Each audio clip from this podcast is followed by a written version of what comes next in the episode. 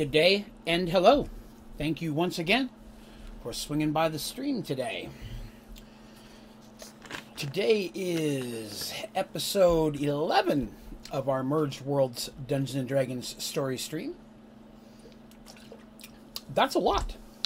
Considering uh, you know, we look at this, we've been doing about two hours an episode at this point, maybe a little over most of the time. Hello, Philip. Welcome to the stream. Thank you for coming by, sir. Yeah, so this is episode 11. So the first 10 average right about two hours or a little more apiece. That is 20 hours already out there of this story. And, man, we barely scratched into it, to be honest with you. Everything that happens from this point is much more detailed than the first few episodes. So it's exciting to get into, you know, some of the real, I call big stuff, I guess epic stuff, the, the stuff that determines everything moving forward. Um, it's cool to be getting into that and sharing that with you all and knowing that there's still so much left to cover. But um, again, as usual, we'll give it a few minutes and allow a few people to slide in here. Uh, and hello, Teresa. Happy Easter to you as well. Thank you for coming by. Um, Easter so far has been relatively uneventful. Of course, with everything going on, most people are just sticking with it at home. I had an Easter nap. That was nice. And I'm officially old. When on my days off, I'll nap for an hour on the couch, wake up with two cats on top of me. That is not a complaint, by the way, just an observation. Uh, but we'll give it a couple minutes to kick in, then we'll just do a real brief recap of the last couple of things that we touched on last episode. Um, and then we will move into this episode, which is pretty, pretty cool. Um, last episode, we did introduce several new characters in a bit more detail. Um, if you were here last time, you'll remember that uh, the young lad Tobias ended up joining us temporarily uh, on his quest to become a mage, to become a wizard. Traveled with us to Paxawal, where uh, we then he left our group to go and potentially join the Wizards Conclave at the Wizards Tower of that city, uh, which is one of the two main buildings in Paxawal. Um, it's on the. I didn't really go into a lot of detail about the city, but I'm going a little bit more. It is on the western side of the city, and then on the eastern side of the city is where we find the Great Temple. Um, and Great Temple, of course, is where our characters went to um, drop off the box Brother Willem had them get from the underground maze like thing they did last time. Um, that's where they found out that he was never really intended to get the box. He was given an impossible quest in the hopes that it would keep him from drawing more attention to it. Um, and so, with the party's help, he succeeded where they never expected him to. At least that's what the current clerics there believe, because they are from a separate world than he was.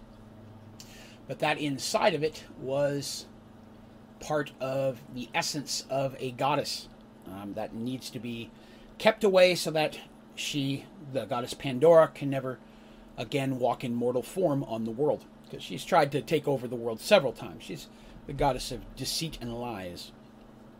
Um, hello, Len the Beast. Welcome.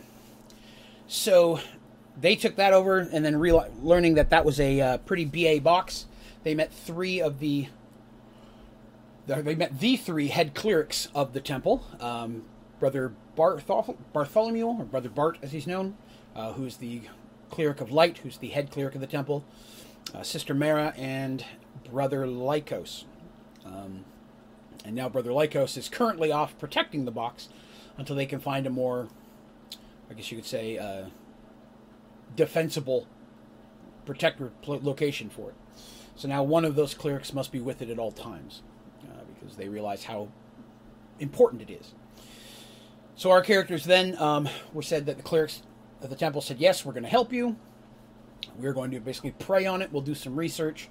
We they the party explained that they were looking for these gems, the Vasani gems or the Vasani stones, um, and that they're seeking them out. Um, they only have one so far, so they also were setting up a meeting with them with the head mages of the Mage Tower. That had not happened yet. So um, that was kind of where we left off. They were setting that up. Uh, they were made welcome in the temple, uh, all of them to stay. especially Artemis, of course, being cleric of Tavian, the god of healing. Um, so they were all kind of hanging out there, just trying to figure out what to do next. Uh, the temple was going to be looking in to see what they could find out information wise, because of course they're very powerful in the city, and then setting up a meeting with them with the mages, which is where we're going to kind of start off today. Um, so that's that's kind of a catch up, if you will. Uh, Paxawal again was a, a farming city originally, uh, but after the Great Merge, it found that the bottom section of its city was gone, and in its place was an ocean. Um, and so they are quickly adapting to farming in the north and fishing and trade via ocean in the south. Uh, they already have some uh, trade agreements with Arduel, which is where Prince Christopher, a party saved him and his kingdom uh, to the east. And then um, there is a see, there's another kingdom to the west on the other side of the mountain range named Thoramin. We haven't learned much about them, but that's something. It's a human kingdom, um, but they learned that that's also some stuff going on there. Darsh was excited to hear that there's also a Minotaur kingdom uh, in. There's three islands in the south, uh, down in the ocean, uh, that are all Minotaur, uh, and all three of them are from different worlds. And this is where, you know, it's it's mentioned. Um, hey, how odd is that that three Minotaur islands would all pop up really close to each other in the ocean? You know, for this merge thing to be all random and grabbing worlds, that seems a little coincidental. Um, and that you know kind of was something that drew their attention. And they got that when they met their they met two new friends in the temple, uh, Zach uh, and Twill, who is a Kender and a human, um, who are basically known as map makers. They they've been traveling around mapping out this new world, and so they're always welcome in the temple because they're bringing incredibly detailed maps. Um, and you know, just kind of helping with the mapping of the area. So they're kind of welcome in any of the kingdoms at this point because they're openly sharing it. They're not trying to sell it. They're like, hey, here's maps of stuff, of what's around you. And in a world where everything's gone topsy turvy, information is imperative. So I will take a sip of my orange mango drink, and then we will begin this episode. Most excellent. So the uh, the the meeting with the wizards they've arranged it was going to be a couple days later. So the party had a little bit of time to, you know, kind of wander around the city and, and get their bearings. Uh, there's of course a lot of stores and shops and different things they learn about that the city has a quickly growing navy, but it already had a very strong just army military itself uh, because it was a pretty powerful kingdom on its original world. Um, and with it being vast farmlands originally all the way around it, they had to have a lot of manpower to protect or defend that. So they have a pretty strong standing army. Um, the navy they're trying to grow as quickly as they can, but again, when you're a city that was originally landlocked and suddenly you're on the edge of the water, that's a, a rush, but you're having to learn new things and put new stuff together. So um, they learn that there's a you know different military. They work together. As I mentioned last time, Paxawal is a democratic-led thing. There are different factions that have votes. There's the merchants guilds and things of that nature. Uh, the the mages and the clerics each have three votes on the council, so it's run kind of that way. Um, very uh, very pragmatic that way. So.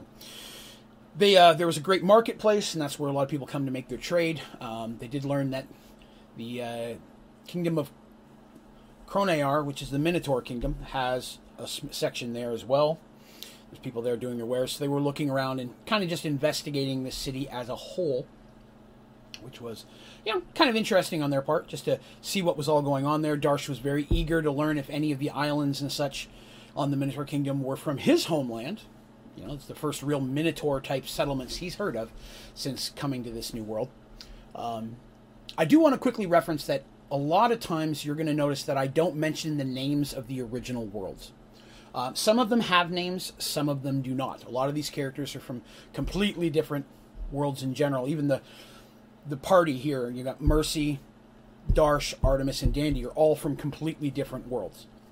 Um, but I don't talk about the original worlds at this point because uh, right now it's, to be honest, not important. Um, some of them will be more important later, and we'll come in on those as it happens. Uh, but in the early days, since so many people are from so many different places, hey, just naming your world. Does this sound familiar? Um, in groups, or you come, you show up to, in Paxawal and you're like, "Hi, I'm from this world. Do you know if there's anywhere around this kingdom where there's parts of my world?" That's a very common conversation you have in any new organ, uh, organized place you show up—a city, a town, a temple. Um, and so it's assumed that the party does that everywhere they go. I'm not going to touch on it every new place where they find somebody to ask, hey, have you heard of my homeland, my homeland? Everybody does that everywhere they go. It's quite common. Even if a boat was to slide up in Paxawal and dock, they get off, they're like, hi, we just found your city. We're a boat. Have you heard of our land? That's that a lot of travelers are doing that. Now, a lot of your lower caste people, the people who are just too poor to travel, or the average man, the, your farmers, your lumberjacks, your miners, the people that, you know, there, wherever they popped in, most of them are just trying to continue living, build a new life in this new world where possible. You know, if you lived in a small farming community and suddenly you're next to a, you know, massive goblin kingdom, you might want to move, you know, but uh, overall, people, the, the majority of people are just trying to build their life again, starting over uh, in the new world that's around them. But those who are traveling and actively seeking out, um, especially your mages and your clerics, the people that are trying to figure out what happened, that conversation of, hey, this is my world. Has anybody heard of any of that around here? That happens with everyone everywhere you go. So I don't touch on that much in the story because it's kind of an assumed thing. Even when we were playing the game, this when this actual story was taking place, the characters never had to mention that. That was something we talked about early. I'm assuming you're going to ask this everywhere. If it's a situation where you don't want to ask it, tell me and we won't. So it's kind of the other way around. And there were situations when you're trying to infiltrate or you're pretending you're from somewhere you're not. Down in the story where they're like, okay, we're going in here, but we're not going to say where we're from. In those situations, then that conversation with the new people didn't happen. But the rest of the time, it's assumed that it did. So I did get asked a question about the original worlds. Will we find out where they're from and such? Down the road, we will some of them, and because it's more important to the story at that point. So they're bumbling around. Uh, Darsh finds out that the three islands themselves are not from his world. He does get that information because uh, that's kind of pertinent to right now. Um, the Elven kingdom that was far to the west of Arduel is not where Artemis is from, just to throw those two out.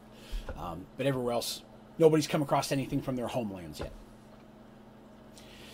So they spent a couple days around town, you know, just looking for information themselves, hitting up different locations. Here's a bar. Here's a an inn where people travelers meet. Uh, traveling merchants may stop in the the marketplace. So they're asking those who travel, "Hey, have you heard of this? Have you heard anything about the stones?" And the stones are rough because you're trying to ask about them without giving them away. Have you heard of any weird occurrences? Any, you know, powered things like say some type of monster some type of military some type of event that's obviously magical in nature. Have you heard of any of these things?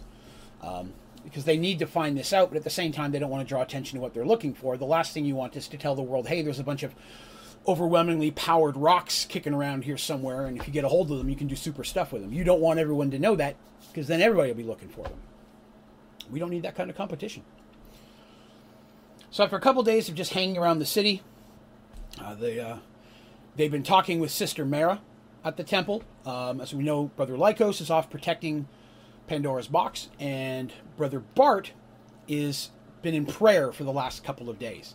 He's taken to his personal chambers, and he's just praying for guidance and looking to see if he can get any uh, information himself. While Sister Mara and Brother Lycos have the Temple as a whole sending their feelers out with their network of information and such, as well as searching their library for any references of the stones, Zoltan, any of the stuff that they can pull up. After a couple of days, they're called in by Sister that morning. They wake up. Sister Mara's like, uh, "We've made arrangements for you to meet with the head of the Wizards Council today at the Mage Tower. Um, all three of them, we've been.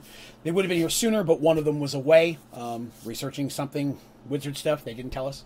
Uh, but all three of them returned, and they, they would like to meet you all themselves. We have only given them an idea, a glimpse of the story, because we we felt it was better that they hear it in your words as you've lived it. Um, Sister Mara says we I do recommend that you be completely honest with it. Oh, what's that here? Uh, Becca says, "My dumb self read on your post that it was YouTube streaming, not Twitter." Oh, that's okay. Yeah, I do all my streaming on YouTube pretty much now. Um, that's where my ch- the channel and where most of the community is. But I appreciate you swinging by. Um, but they're like, we feel it's best that you be open and honest with the wizards. Um, we have a very good working relationship with the mage, and we believe that the best way they're going to be able to help you find what you're looking for is if they have all the information. Um, we have also recommended not telling everybody in the world, but with the mages, you should tell them everything. The party's like, okay, we understand. Um, a guide from the city, one of the Templars, takes them to the to the Mage Tower after they've had breakfast, you know, had their snacks and such, and uh, they make their way to the Mage Tower. So when they get to the tower itself, the tower itself has a very high wall around it. It has a very big open front gate that is kept open. There are people there watching it, but not just anybody can go in and out of the Mage Tower. Um, you have to have specific business there, specific request, or be a mage. Mages have pretty much in and out process as they need. The clerics also have the access to come into the Mage Tower pretty much as needed, just as the mages have a, a much greater access to the cleric temple. So that's again, they, those two groups work very well together. Sometimes they're opposed in different matters, but overall they realize that as the two most powerful groups in this area, anyways, it's better to work together than opposed. You know, they'll get more stuff done, and most of their goals usually align, anyways, protecting, expanding the city, so on. So they're taken by the Templar. The Templar does not go in; he leaves them at the gate, but they meet a couple mages at the edge, uh, at the door. The mages uh, are very large. You know, you notice a lot of times you'll picture, uh, you know, in your books, your wizards, your small, frail thing. Not in Merge Worlds. Uh, mages come in all sizes and shapes, um, and races as well. Um, but there are different types of mages in my world, which a lot are like subclasses you can find in Dungeons and Dragons. Uh, some of them are of my own creation, and some of them are just taken from different um, Dungeons and Dragons guides and such. Um, but battle mages themselves, a lot of times, uh, or will be larger because they're physically combat. Uh, they have a, 50 50 physical combat, so it's more like a, uh, uh, let's just say, like a, a, mage warrior dual class kind of thing or a multi class. So they're met with some of them and they're, they're escorted in. Uh, they're taken to the tower, which is pretty big. The wall, again, is made of black stone and it's smooth. There's no cracks in it.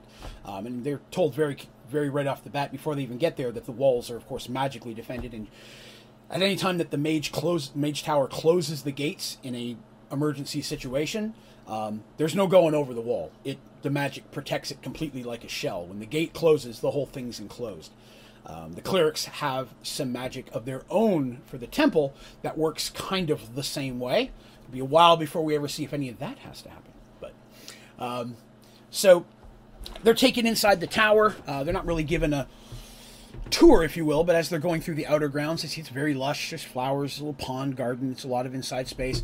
Uh, a lot of young mages and such just talking, hanging out, um, chatting and such. Nobody's out here casting spells, of course. Uh, that would be silly.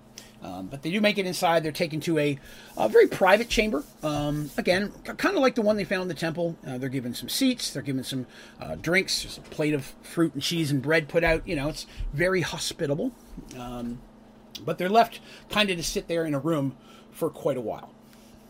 Almost an hour before finally the uh, elder mages come in. Now, elder mages is not age, but, but rank.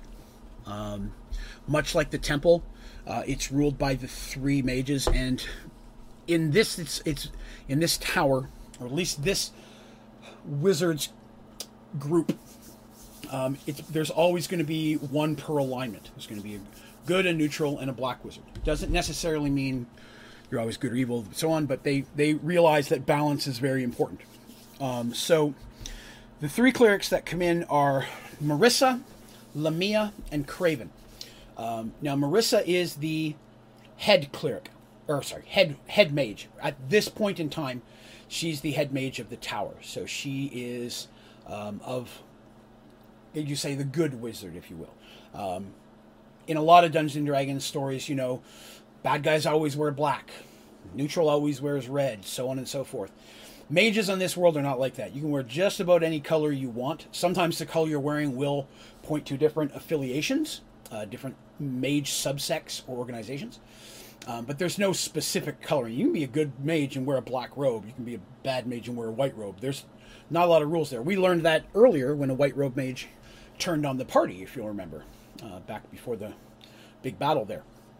So when they come in, this one's color wise pretty much going to fall in the standard lines though. Um, Marissa, who is the head, she wears a, light, very light gray robes. Um, Lamia, who is a cleric of the neutral affiliation, is a red robes, and Craven does wear black. Um, but of course, he's known as Craven the Black. Lamia just wears red. So they come in, sit down, introduce themselves. Marissa does most of the talking. Um, she thanks them for coming in. They say they've heard a little bit of what's going on and what's happening, um, and they would like to hear the the party's story in is in detail. Um, they were warned again to be honest with them, and they were told this, to, that the wizards know about Pandora's box as well. So that's not something they have to keep hidden. That's way too powerful for the clerics to at least not bring the wizards in, especially bringing that in there. Again, having that relationship in the city, it's important. So let's take a look at our clerics here. So Marissa, who is the head cleric, that's her. Um, if you're new to the channel or new to the story, you'll you'll know that I uh, I like to use actors and actresses or celebrities of some kind to give an example of what people look like. Um, sometimes it's not exact, sometimes it's close, but the concept there is that when I'm describing a character, what I see is what you see. So we have that that same idea. Um, so Marissa, head cleric, uh, actually the youngest of the three by far, um, but because her rank, very powerful. Uh, that is her right there. And then we'll take her down. And then next is Lamia, Anjelica Huston. Uh, Lamia is the oldest of the three. And even though she's not the evil one, she's definitely the curmudgeon of the three. Um, that's just kind of how that works. Um, but she is Lamia and she wears red. Coincidentally, I found a picture of her wearing red because I thought that would be fitting. Um, so that is Lamia. And that's Brother Lycos. That's the wrong one. And Craven. There we go. I think we all know Craven. He's a villain 99% of the time. But again, I want to clarify that just because he's the evil wizard and he wears black does not necessarily make him a villain per se of the story. It just means that his goals and aspirations align better with that alignment than the others. It's important. There's not a lot of clear cut good and evil in Merged World some of the best people do the worst things. So those are our three mages here. Um, and again, they're important. They're going to be here for a while. That's why we've got pictures to show them. Um, so the party does exactly that. They go through the story, giving as much detail as they can, talk about their friends, everything that happened since the merge. Uh, Zoltan, the demigod, giving them the quest, all the way up to the stones. When they get up to the stones, they explain that they have one. They it's attached to Artemis's staff, if you'll remember. She merged it to that, so her staff is very powerful. They ask to see it. She offers them to take it. They they do. They inspect it, so on and so forth. They don't cast any magic on it. They're not doing that, but they do. Then return it to her, um, and they, they go into great detail. And, they're, and they, are taking notes, like they're listening specifically, and they do very little interruptions, except for occasionally to stop and, hey, can you clarify this? What did it look like? That kind of a thing. So once the party goes through their whole story and they're like, so that's what it is. We're looking for these gems so we can get these artifacts back so we can try to fix the world um, and get the gods back access. The mages are very, very interested because, you know, all this happened through magic. Hearing the story of Rafe and Nylat and how all this began uh, answers a lot of the questions they've had since the merge. They've been working trying to figure out what's caused all this themselves.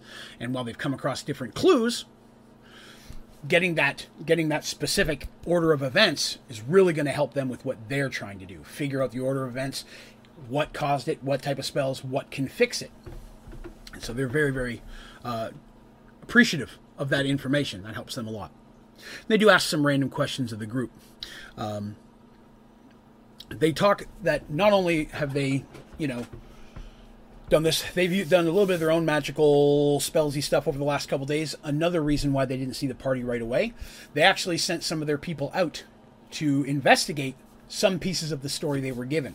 Find out was this true? Is did this really happen? Kingdom of Firemoon exists. They know about Kingdom of Firemoon. They know about Arduel. Reach out to King Prince Christopher, who's now King Christopher. Did they really help you get your kingdom back? every they, they were honest. They're like, we sent people out to find out whether or not you're lying, and everything that's come back to us is that you're telling the truth. Um, so at this point, your story works for us. We're going to buy into it. You know, what, is it all 100% accurate? No, we're taking that with a grain of salt, but definitely the vast majority of it is. Um, and all the story you just told us matches with the events we've already researched. Lamia even mentions at one point that they even confirmed with Tobias, who that has been accepted into the tower. In fact, uh, he is currently working under her supervision, not her direct apprentice, but within her her group, if you will. Again, neutral. He's stepped into a neutral role. Um, so he is an he is now an official apprentice under one of Lamia's minorlings. Um, and they questioned him as well, found what they've learned of him in the story. That part was true as well. So, like, we are definitely going to help you. Um, these are magical artifacts that you're looking for so that you can find more magical artifacts. Now, that's right up our alley, you know. Um, and we would definitely like to see some of these things, but we are, as much as, of course, we'd love to get our hands on some magical artifacts, for many of us, finding a way to reconnect with the lands that we're from um, and the people that have gone missing is important to us as well. So we're going to assist you, at least for the time being, um, with the assumption that you're going to get these artifacts and keep them or return them to this demigod. Although none of them have ever heard of Zoltan. None of them know of any demigod of that nature. They have no experience on any of the worlds that they've looked at. At least under that name are they aware of. Not saying he's not real. They're just saying they don't have any experience on any of the worlds they've have access to. And they have a great library as well, so they have a lot of information. And they've been gathering a lot on the New World as well. So they said, We are going to have to do some looking into how best assist you as well. Um, we are going to take some time to talk about it. Um, we will send for you. I'm, we're told that you're you're staying here at the temple. That's fine. Uh, we will send for you when uh, when we have need or we have information for you. We are going to do some extra research now that we have some of those holes filled and see what we can get for you to get us on the right path. Party's appreciative. They head back out. They're escorted out of the out of the uh, mage tower. They go back to the temple. A couple of more days go by. Now, right now, a lot is not happening actually, because there was a lot of political meeting of people and such, and setting this the stage for the story. That some of it ended up working out down the road. Some of it ended up being kind of we never really developed on. So I'm not going into a lot of that. Um, the important stuff I'm touching on because we're going to be working on that for a while in the story. So, after a couple of days, it's about midday, they're having a lunch outside. There, there's a small, um, you'd say, inn not far from the temple that they found they really enjoy the food, and it's nice to get away from the quietness of the temple, especially for folks like Darsh and Mercy, who are a little bit more rowdy and boisterous. Um, they they like to eat out there, so they'll hang out there, and then sometimes they'll wander off on their own, search the city, look for things, talk to people, get as much information as they can. Touch, try to build their own set of contacts. For those of you who've just tuned in, our, I guess I should mention our four main party members is Mercy, a female human warrior, Darsh, a male minotaur warrior, Artemis, an elven female cleric of healing, the god Tavian, and Dandy, a Kender female uh, rogue, for all intents and purposes, or thief. So. Darshan, Darshan, his three ladies, although they do most of the work. Darshan's a, Darshan's a big dude, but a lot of the uh, the real political stuff comes from Artemis and and uh, Mercy. They do a lot of that, so uh, they work real well together. So they're getting they're at their inn and they're thinking, okay, I'm I'm going to go look at this today. I'm going to go talk and do these things. Well, they're getting ready to do that when a Templar comes in from the temple and knows they're there, comes to them and says. Um, introduces hi they know him his name we'll call him bob it's whatever. Anytime i don't have an important person i'm just going to call him bob. So bob the templar is like hey i've come i've been sent to get you um it's been almost a week and a half but brother bart has uh, come out of his prayers or self isolation um, and has asked to speak with you immediately and i've been asked to bring you back to the temple. Party's like oh okay definitely we'll do that so Bob takes them back to the temple. They get in there. Sister Mara is waiting for them almost at the front gate. Uh, again, they've not seen Bart or Lycos since that first day. Brother Lycos is supposedly still out there taking care of Pandora's box, and Bart has been basically locked in prayer. Um, and they're taken to that room where they first met every, where they first talked to them. Um, and Mara's sitting with them. Sister Mara says he's going to be here in a moment. He's having a quick bite to eat. He hasn't eaten in a week. That's normal. He's fasting. He's in prayer. Um, but he has some important news. So after a few minutes, Brother Bart comes in. He looks a little ragged. Again, not like disheveled. He's not shaved, that kind of stuff. Uh, but he's literally just been straight in prayer and fasting, living on just a little bit of water. Um, entering into basically a, a magical type prayer, trying to directly commune with his God, or goddess in this situation, the goddess of light. Um, that is something that very powerful clerics can do. Um, it's been much harder since merge the merge happened because again the world has been locked off and the gods can't they can send their magic through somewhat to be able to grant spells but they have a very very difficult time directly communing um, and brother bart says that he did not get he, he, said, he goes yeah i didn't have a conversation with the goddess but i was granted visions um, after days to the point of near sheer exhaustion um, i felt that you know nothing was going to happen. Uh, I was I, I, felt my goddess's magic around me. Uh, I was bathed in light. There's no physical light, magical light. I could sense the light. I felt my God's touch, and at that moment, I was given visions. I do not know what they mean, but I know that they're directly something important based on you. This is something that affects you, and that I need to give these messages to you. I saw in my mind's eye four stones. Kind of. I saw a blue stone. And in and around it was a blue of, of, of a darker color, just a swirling blue around it. And it was cold and it appeared to be dripping, like a wet stone, like it was in a, a room of dampness and moisture was falling off of it. And around it was just a, swirling blue. He said, I also saw one that was red. And it was bathed in flames. But in the center of it was a pupil like it was a flaming eye. But the flames themselves were surrounded by green, like a dull grain in the background, with a flaming ball in front of it with the red stone. The third that I saw, I couldn't see. I could only sense it. And I know that that stone was in a place where even the gods can't walk. He goes, What that means, I don't know, but I sensed that was was the third stone is in a place where even the gods can't walk. And then the fourth stone itself had no had a color changing from like a whitish to a blackish back and forth, kind of like a swirling inside of it. And the coldness I felt off of it was enough to I, I thought I was going to freeze instantaneously to death. The cold would kill me. And I knew that that stone sat where the Lord of Death sits. I don't know what this Lord of Death is. It's not a term. These are words that came to me in the vision. These words matched with these images came to me. And then when I felt the cold was going to just completely take me out, that it was I wasn't going to be able to take it a moment longer, I felt the light again flash around me. I felt the warmth of my goddess, and then it ended, and I found myself on the ground, barely able to move. It took me a while to gain the strength just to be able to reach out and get some water and then finally call for assistance. Because Bart's old. He's an old guy.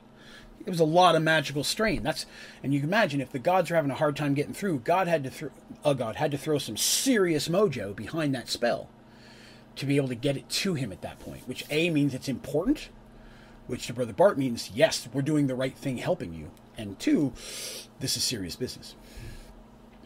So he says, those are the four, those are the four images I was given. Because I don't know which stone's which. We can assume if the one you have is a life gem, it's a greenish color. But the bluish one was wet. The party's talking it over with Bart. Okay. Water gem. We know that some of these deal with the elements. That makes sense. Red one, fire. Easy enough. So water and fire gems. Makes sense. The third one, we don't know the color. We can only sense the stone, and we knew it was where, of course, as we mentioned, where even the gods can't walk. No idea what that means. He's already got people working on it. Sister Mara and the party, they don't have any idea what that means.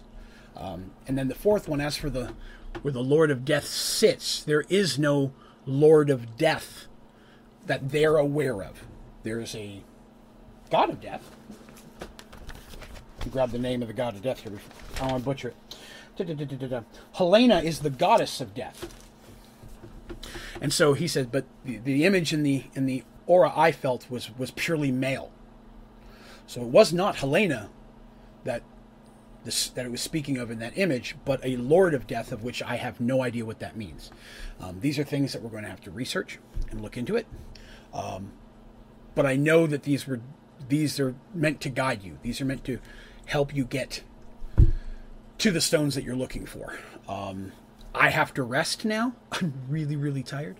Um, but I'm going to, you know, we're going to do everything we can to help you. Sister Mara is like, because she hadn't heard this yet either. She's like, wow, this is this is pretty big. God specifically reached out and touched you for the first time since the merge. Have any of them ever been able to directly commune with one of their gods? So that's a big deal to the temple right now, and that's something that they say we're not going to say what we heard, but we're going to let all the clerics around here know that we were successful. That's going to be a big boon to the faithful. Hey, God has actually reached out and spoken to the first time in forever. That's serious business. We're going to make sure that spreads. As to what the message was, it was only meant for Brother Bart, which everyone can understand. He's the high cleric. It came from the goddess of light, the most powerful of the good gods. So, of course, it would come to him. But that's going to be a big boon to the faithful. And that's something that they're, they're going to be happy about. So, Mara's going to see to that. The party has now got another direction. We have to look and see okay, now that we have these images, we have these visions, we have something a little bit more definitive to ask for. Hey, have you heard of anything about fire in green? Have you heard anything about blue? How about a place where gods can't walk? Have you heard anything about a Lord of the Death? Still very, very vague, but it gives them something to start talking about, start asking around, and something for the temple and the mages to research. Mara says that they will have that information sent to the mages immediately as well. So we then enter into another time period where the party is left kind of waiting to figure out what's happened. Now, while they're in the city, they've they've been able to upgrade some of their gear. The temple has made sure that they're well armed. They've got clothing, basic supplies and stuff, and they're packed ready to go. Should any information come up about any of the stones, um, the moment that go, the you know, other than like food stuffs, they'll get that immediately. But they're ready to go should that time come because they're basically just sitting on their hands and it's starting to really really wear on them. They're starting to get very very irritated about it because this is the longest period they've gone without really having a directive since they met zoltan like a, over a year ago. Finally there's a breakthrough in the case. Um, they're brought to sister mara who brother bart is there as well but sister, he's, he's looking much better now. It's been a few days and there's another gentleman there that they don't know. Now, this man is well armed. He has uh, armor on, not like huge shoulder World of Warcraft, but he's in well, and you can tell that he's a man of rank. And real quick, let me grab his name so I don't give you the wrong one here. His name is Jax, J A X. Um, Jax Ironstar is actually his name, and he is head of the Paxawal naval forces. And he's there to tell them, I don't know if this is what you're looking for or not, but we have been having issues over the past, we'll say, couple of months, but over the past couple of weeks, they seem to have been increasing. Um, we have ships now that go out, we're doing trade, and so on and so forth, as well as, you know, just seeking information. Are there other cities and countries and such we have that we might be able to trade with? What else is around us? So they're doing investigative stuff as well as just regular business stuff as well as protection stuff. So the navy's kind of threefold there. Um, with this ocean that they have that never existed before that's a lot to research. They found the minotaur islands. Are there other islands of something else out there? And he states that occasionally some ships had gone missing that's not good. They definitely researched it, but they felt it was probably to weather or so on and so forth. The naval still being relatively new, they have brought on some very experienced people, but a ship going missing now and again, especially not knowing what all's out in the world around us, uh, while not good, also not completely unexpected.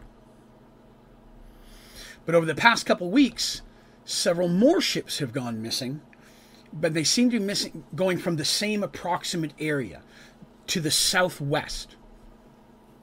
And the ships that have gone missing seem to be more trade ships. So there's ships that go through that area.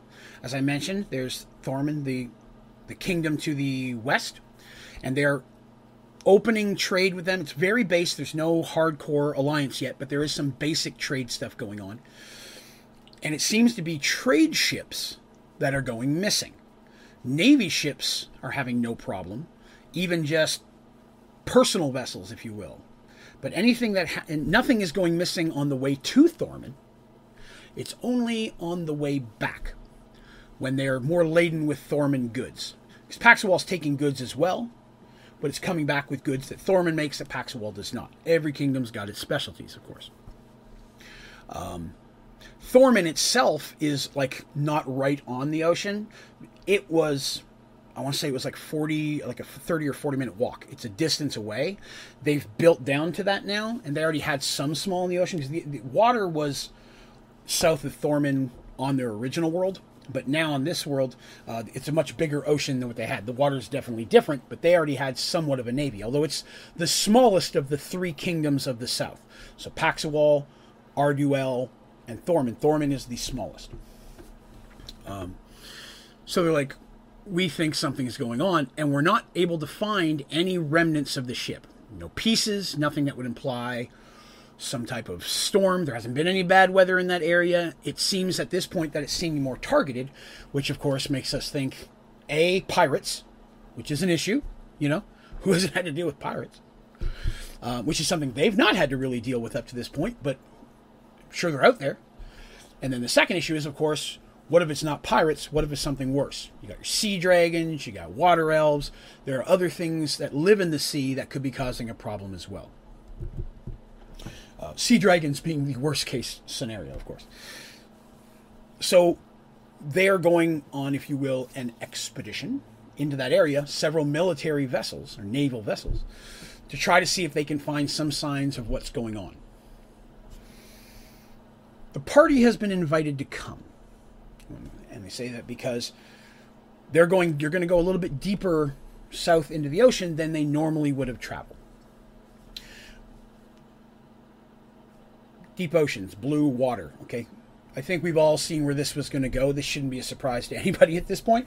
But the first image, clearly, even they thought this is going to have something to do with water. Maybe it's on a boat. Maybe something, something powerful is being able to take out their ships and not leave a trace. So what if it's somebody or something that has this water gem you're looking for? If, that, if it's the water gem in general, who knows? It's blue. Is the blue the water gem?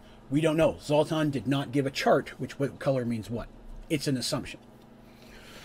Parties like, hey, we'll take it. We've been here for several weeks now. We've had no other leads. Yes, 100%. We're happy to go with you and do this. Darsh, especially. Uh, Darsh, again, his Minotaur homeland was a seafaring race.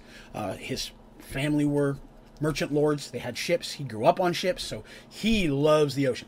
That's his thing. He always hoped to have his own fleet of ships one day, be a merchant lord like his, his family was. So he's all aboard for that. all aboard. Boat humor. Oh, that's more train humor, but still. Works for me. So, as I said, the party is packed ready to go. Temple sees that there doesn't have to give them any food or anything. The ships are well laden. They're leaving the next day. Um, they get a good night's rest. They get what supplies they need, sharpen their weapons, excited, getting ready to go. That evening, they do decide to go out, make sure to grab a couple little things. Dandy wants to go out and pick up a couple other things. She has now successfully rebuilt her hoopak with materials and such. She found a smith who was able to make her um, the metal piece. If you remember, hoopak. Kender weapon is a staff sling that's forked at the top with, uh, you know, like a uh, slingshot part at the top, more of a staff sling part. The top part unhooks. There's a metal p- spike normally on the bottom that comes off, and it becomes a blow dart. It's hollow inside. Uh, hers was lost during the Great Battle with um, Firemoon back in the day.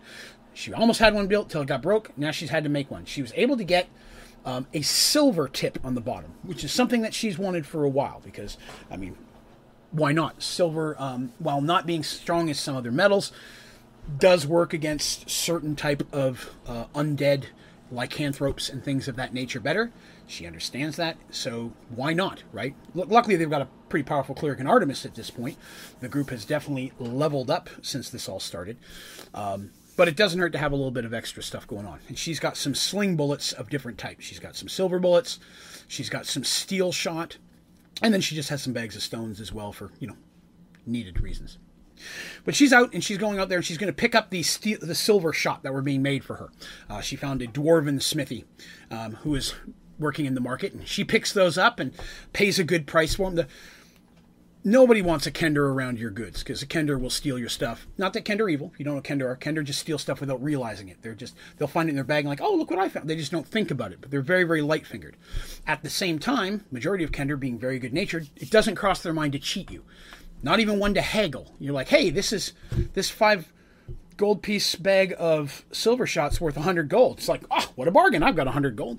So, in that regard, they're enjoying that because she will come off top price for whatever they want. And they make her good stuff because why not? She's a ally of the temple.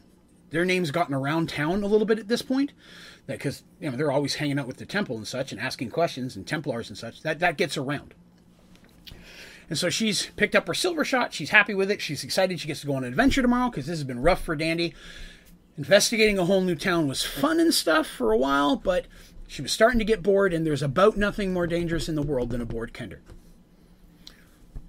So she is making her way back to the temple, and as she's walking, she sees a thing over there. She's okay. Here's some stuff. That store is closing for the day. That place is selling, you know, cheese. There's a pickpocket. Dandy is she's very observant.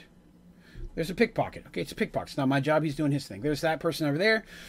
Dandy has seen the signs of the criminal element, if you will. Um, she has come known that there is, of course, a thieves guild in the city. Any city this size is going to have at least one organization of thieves, if not several, vying for supremacy. Um, she learned very quickly that there was a thieves guild here. She has seen some of the signs. She knows what to look for. Walk by a certain store that has a certain symbol in its name. That's a symbol letting you know that's a safe house for a rogue. She sees this stuff, but she's not been directly um, sought out by any members. In fact, they've given her a wide berth at this point. Understandably so. She's hanging out in the temple. You don't want rogues not wanting to mess with the temple. But she's seen the signs and she's not actively sought them out either. She doesn't have any need to.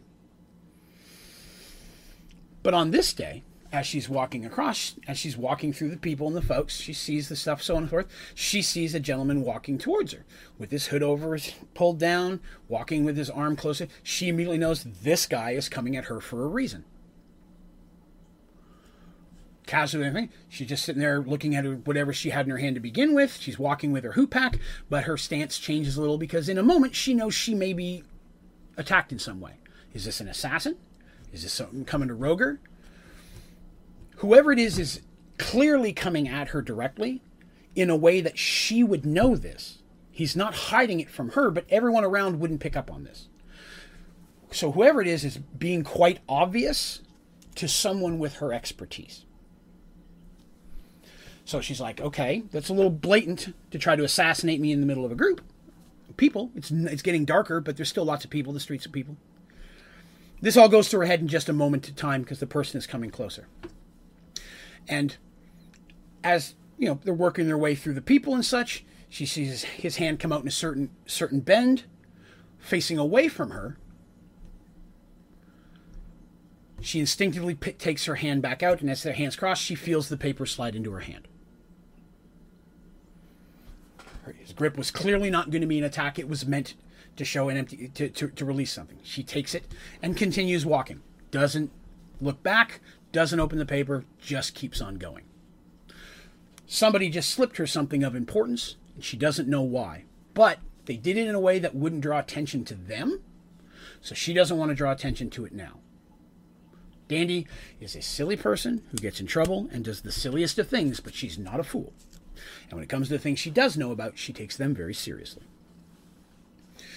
She starts making her way, traveling. She starts taking a different path back to the temple person was being sneaky. Maybe there's somebody watching that wasn't being as obvious. So she's very careful to try to lose people in the crowd, but she gets back to the temple before she even opens it up. And when she looks at it, it's clearly not in a common tongue. It's written in a hodgepodge of different thief cants and symbols, and it takes Dandy a few minutes to figure it all out because there's no key specifically, but she knows enough of it to be able to get the majority of it. And all it says is, We will need to speak soon, and it's signed One Eye. Now, literally, the number one and the symbol of an eye. She's not heard the name or anyone of that nature in everything they've asked about. But clearly, it's something important. Who is this one eye? Why does he want to meet her soon? Why did he feel he needs to talk to, let her know they're going to talk soon instead of just saying, hey, I need to talk now? Doesn't know. But she immediately says, I'm going to tell my friends about this. So she goes to them and tells them and explains it. They talk about it. They say, okay, we're going to have to speak to Sister Mara because we don't know what's going on here. And they've been nothing but nice and helpful. We need to at least let them know what's going on. So they send one of the Templars to Sister Mara. Sister Mara comes and meets with them again, and they explain what happened with Dandy. Sister Mara says, Oh, I know who One Eye is very, very well. One Eye is the leader, or the head of the Thieves Guild here in Paxawal, and has been for many years, since well before the merge. Um, do I know what he looks like? No. I know he goes by the name One Eye. Don't even know if he has one eye. That'd be funny if he didn't. If he had two eyes and just called himself One Eye. But he has been the head of the underground, and more times than I can say have the military and army forces and local police, whatever, done their best to, to try to suss him out. They have made attempts to uh, break up the Thieves Guild. They're never successful. Sometimes they'll find a storehouse. Uh, sometimes they'll bust up, catch a bunch, so on and so forth. But they've never been able to get any clear information on One Eye other than the fact that he's out there and he runs the place. Um, and while he is definitely a criminal element, he has at least some kind of a honorable code about him. I mean, definitely he runs that, and there's assassinations and there's murders, and they know that he's that. He's definitely uh, number one on their list of people they want to catch. Um, but he does keep a very firm stranglehold on the criminal element. Nobody does anything without his say. Uh, so there's you know, the one or two small times another group has tried to form in the city, he squashes that quick. Um, but he is definitely going to be someone of importance, and he has someone of, of great authority. And I say that because he has a big stranglehold on the entire underbelly of what would be Paxawal. But she knows of him, but really doesn't know more than that.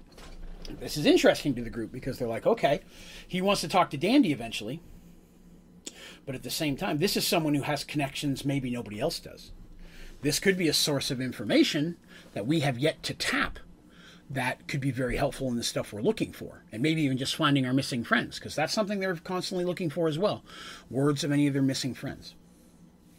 At the same time, they also realize that whatever does happen in that regard, that type of information is not going to come free.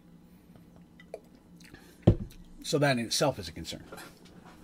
Knowing at this point there's not much else they can do about it, there's no other direct information of when they're going to meet, or I need to meet you now, or anything of that nature. They're like, hey, tomorrow we're heading out in the boat. We need to get some sleep. We need to move forward as normal. We will figure that out later. They rest for the evening. Next day, bright and early, a little foggy, they're on the boat. It's actually three ships that are going to be going out, and they're on the primary ship. They're given their own quarters in the ship. Basic, nice quarters. This is a military ship, so it's not got fancy quarters or nothing, but they're given their own space. Um, uh, Darsh is given his room, and the three ladies are going to bunk together. Um, uh, there are, of course, military, navy, all of that. In the Paxawal, gender itself doesn't matter. I didn't get that. Not Could you. you. My watch. Um, but no, there are in the Navy, male, female, whatever, all mixed together. There is no gender requirement. Paxawal is smart enough to know if you can fight like a badass, we need to have you. And so they make complete use out of that especially exciting in governing. There is the head of the Merchants Guild is female. The head of the Mages is, is female. Uh, the cleric, the clerics are two male, one female. But again, in this situation, it, the the gender thing in this city, there's no monarchy, there's no royalty per se. Um, it's very democratic and very neutral. Not to be said the same as some of the other cities. Arduel clearly now new King Christopher. It's uh, it's definitely a monarchy that was read through or through noble blood, so on and so forth. But there are kingdoms all all type on Merge World. But Paxawal down the middle, they don't care. Um, if you can fight, you can then you can join the military. So the ship itself everybody bunks out. But these guys, the party themselves, were given two specific rooms. Darsh was given his own, not because he's a dude, but because he's big and he's really not going to fit in a room with anybody else. Darsh is well over seven feet tall, not counting the horns. He's a big guy. The boat set sail. Now, again, there's no specific area that they're, they're they think things are, but they're going to go to where the ships, at least the, the that have gone missing, were traveling through. You know, because the ocean is so vast and undiscovered at this point, um, the routes that they the ships have been using to travel back and forth. Because again, remember, imagine if the ocean is along the bottom, right? Here's land, then the ocean. Paxawal's on the bottom, right? Arduel is over here on the shore. There's a bunch of land in between. Then there's Paxawal, some land, big old mountain range, and then Thorman over here. All three of these are on that ocean. The ocean just goes really, really far. At this point, from what exploration they've done, they've yet to find the other side. They have no idea how large this thing is. And the water, once you get past the, the, the Minotaur area, which is the furthest south that they've seen, gets a little more chaotic. So it's hard to go traveling down there because even though it's not stormy per se, it is definitely. Hmm, sorry, got a message. It's definitely chaotic and it's not very good travel. So the ships have very specific courses they take. Don't hit rocks. Here's where the water's good. Currents, things they discovered over this period of time. So they have an idea of where the ships should have been traveling. And the few ships that have actually had any type of naval escort been completely unmolested. They're trying to go where the merchant ships have gone. And some of those ships are part of the Merchants Guild of Paxawal. Some of them, they're told, are actually Thorman ships that are being sent over to trade goods because both kingdoms have their own ships going back and forth. And some of them are just private vessels, private merchants trying to do their own business between the two kingdoms. So they're trying to go along that route. And they travel it effectively for literally a good week, week and a half till they get to the area that would be very close, considered Thorman waters. Nothing's gone missing in there. They're like, okay, so nothing's happened here. There's been no signs of missing ships. They've passed a couple ships going one way or the other at different times. No, they, they know, stopping talking to the ships. Nothing's happened with them. So they're like, okay, we need to go further. Then we're going to try to go south. And their concept is to just kind of crisscross back and forth for 30 days, going a little bit further out each time, trying to widening that arc. But again, as I've mentioned before, if you're new to this, on Merge World, the stars don't move. That's an important piece of information that the party found out very early. In this new world, while the sun crosses east to west like normal, the stars themselves don't move. So it has completely changed the way navigation works. And they've and it's all the stars and constellations and such that are up there are completely different than what anybody has seen before. So they've had to completely relearn how to navigate on the ocean. It's hard enough on land, but on the ocean is way worse, which is one reason they haven't gone really far into the ocean is the fear of not being able to find their way back. They're having to relearn navigation from scratch. Of course, they got a lot of smart people working on it. They got the mages. In fact, on this ship, they meet a smage. I call them smages because it's fun, but it's actually a, uh, a sea mage. It's a mage specifically that um, it's magic based around sea. You find them on boats and ships. You'll find them in the Navy uh, at different times. Um, but they have a lot of spells that are very beneficial for living on the ocean. Some of them you may find a sea mage has their own ship. Spells like being able to make the ship wind, battle, things of nature on the ocean, weather control. They are very, very uh, great to have, and any ship that can hire a sea mage will do so. Um, every Navy ship of Paxwall has at least one that is represented by the mages themselves. Part of the, that's the mages put them there. The Navy doesn't pay them. They're technically answer to the ranks of the Navy, but overall they still answer to the Mage Tower. So there is a sea mage on here, and he's using his magic to see if, you know, as they're going through areas, searching for ships and such. And the water gets deep quick, so it's hard. You can't really see down the bottom kind of thing, but they're not finding any wreckages or anything, at least through the magical um, spells and such that the Sea Mage has. The Sea Mage being S Mage, S dash Mage, just became Smage. So sometimes you're going to hear me refer to a Smage. That's just a mage of the water. Uh, you'll find them on the boat or living near the water of some time. So, they've been out for about three weeks. Three, three and a half weeks. Somewhere in there. Yeah, time flies when you're bored out of your mind. When the party, eating dinner, it's dark outside. They're actually eating with the um, captain of the ship at this point. They do that regularly. The captain, they talk about what's going on today. It's usually the captain, uh, a couple of his important people. Very rarely the first mate. The captain's on deck, the first mate's out there. But usually just having a conversation. Here's what we found so far. Nothing. What should we do next? Making plans and so on. It is during this meal where they're talking and chatting and they keep smacking Dandy's hand because she keeps accidentally trying to steal the silverware. And then the, Mercy and Artemis keep giving Darsh bad looks because he's just not paying attention to eating food and stuff tripping off of his chin hairs because Darsh loves a good meal. And he always eats way more than anybody else and more than anybody should. And they're always trying to remind him, hey, don't eat all the food, leave some for other people. But when Darsh gets going with a tasty meal, it's hard for him to, to, to pay attention. So he's munching along. Uh, when the door knocks open, Captain says in, first mate comes in and says, Sir, we have sighted land in the distance. This is big news. There were they did not know of any islands in this area. Granted, they're traveling through waters they don't normally go through. He's like, How big is the land? He said, It's a fair size island, Captain. It's fairly large. It's something that coming through these waters we would have seen before. But they haven't. According to their charts, which they immediately start checking, Navigator comes in, they're looking at that as well. Did we somehow get off course? Are we where we're supposed to be? They determine, takes a little bit of time, but based on these star charts and the stuff and the new forms of navigation, no. They're where they're supposed to be. There's just an island there that wasn't there before. Captain immediately calls for all stop. All three ships slow down, bring in the sails. It's dark out. He says, We're going to basically stay where we are in sight of that and we're going to watch it. Because, A, if that's a moving island, we need to know that.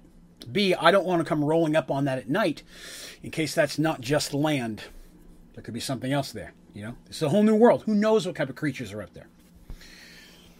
The party is very excited. They try to get some rest that night, but they it is determined by the captain that they are not going to move forward unless A, the island does something strange, like move or they hear weird noises. There's no light that they can see on it. There's no fire, nothing that shows the distance that they're at. They're not really seeing anything. Sea Mage throws some magic spells out. Nothing coming back is unusual, but he says, yes, from everything I'm seeing, it's not an illusion. There is literally an island out there.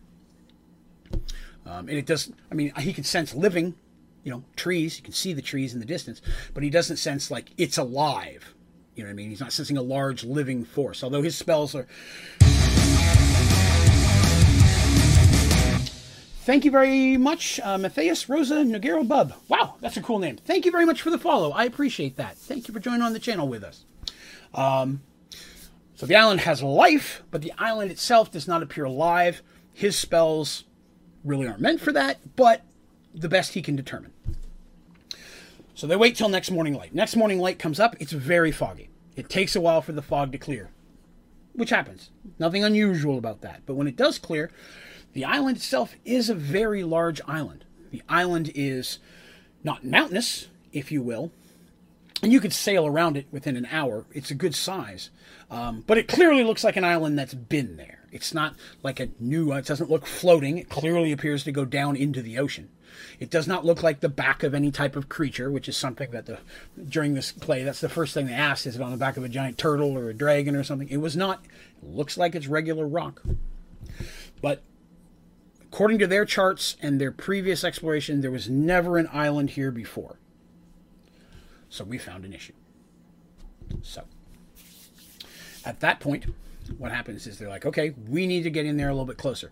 Two of the ships are going to kind of hang back. The primary ship is going to move forward. And I keep getting all these notifications here. I will fix that in a minute. So, um, the main ship is going to go in. It's the best armed. It's got the most amount of mil- soldiers, military, navy, whatever you want to call them, on the ship. It's also got the party, and it's also each ship has a sea mage, but their most powerful sea mage is on this ship.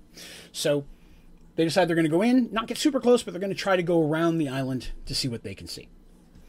They do that, they get traveling, and they make it all the way around the island, like I said, in about an hour or so. They're not really hoofing it fast. They're trying to get a look. There's no signs of any type of civilization on the island. It's very lush. There's clearly trees there. You know, it's just like a regular island. There's sand leading up to it, then it goes up, and then it's just very thick trees. Some animals, normal animals you'd see on an island, you know, birds and so on. You know, a boar, whatever. You see them running around, so it's very clearly a normal looking island for all intents and purposes. No signs of structures, no signs of anything humanoid, no boats, no old trees, no fire pits, nothing that they can see, at least on the shore. It's not a mountainous island by any means, but it does have, it is very hilly in the center. Again, you can picture it's a good size. I mean, you could cross it very much so, but it's very hilly, but it's not like a jagged peak. But it is lush, and it's not like a perfect dome. It's, you know, natural looking. It's not funky by any means. So it's determined. Okay, well, do we send? Do we go ashore? Uh, the captain determines that they should. This is clearly outside of the ordinary. This is the first chance, uh, first anything they've come across of this nature, and he can't just leave a new island there without explaining anything. But again, it's discussed. Could this be part of the merge? Could other parts of worlds and land still be popping in? They haven't seen any signs of that. No one's heard of new lands since the merge just popping in, but the merge is an unnatural event of high magics. Who knows if there's aftershocks or things are changing? So that's something that they feel it's important to check as well. The only concern they have is if this island did just appear, will this island just disappear? And if we're on it, are we in trouble? So the captain determines that he's not going to send a large force. He's going to send uh, basically two groups of 10. The party, of course, immediately says, We want to go as well. A, we've been cooped up on the ship for several weeks now and we're bored with it. But B, this is the first thing that's come out and we want to go out there and investigate because this isn't normal either. And Dandy, of course, is ecstatic with a possible magic island. She said there could be magic trees. She might find a magic pineapple. Who knows what you could do with a magic pineapple?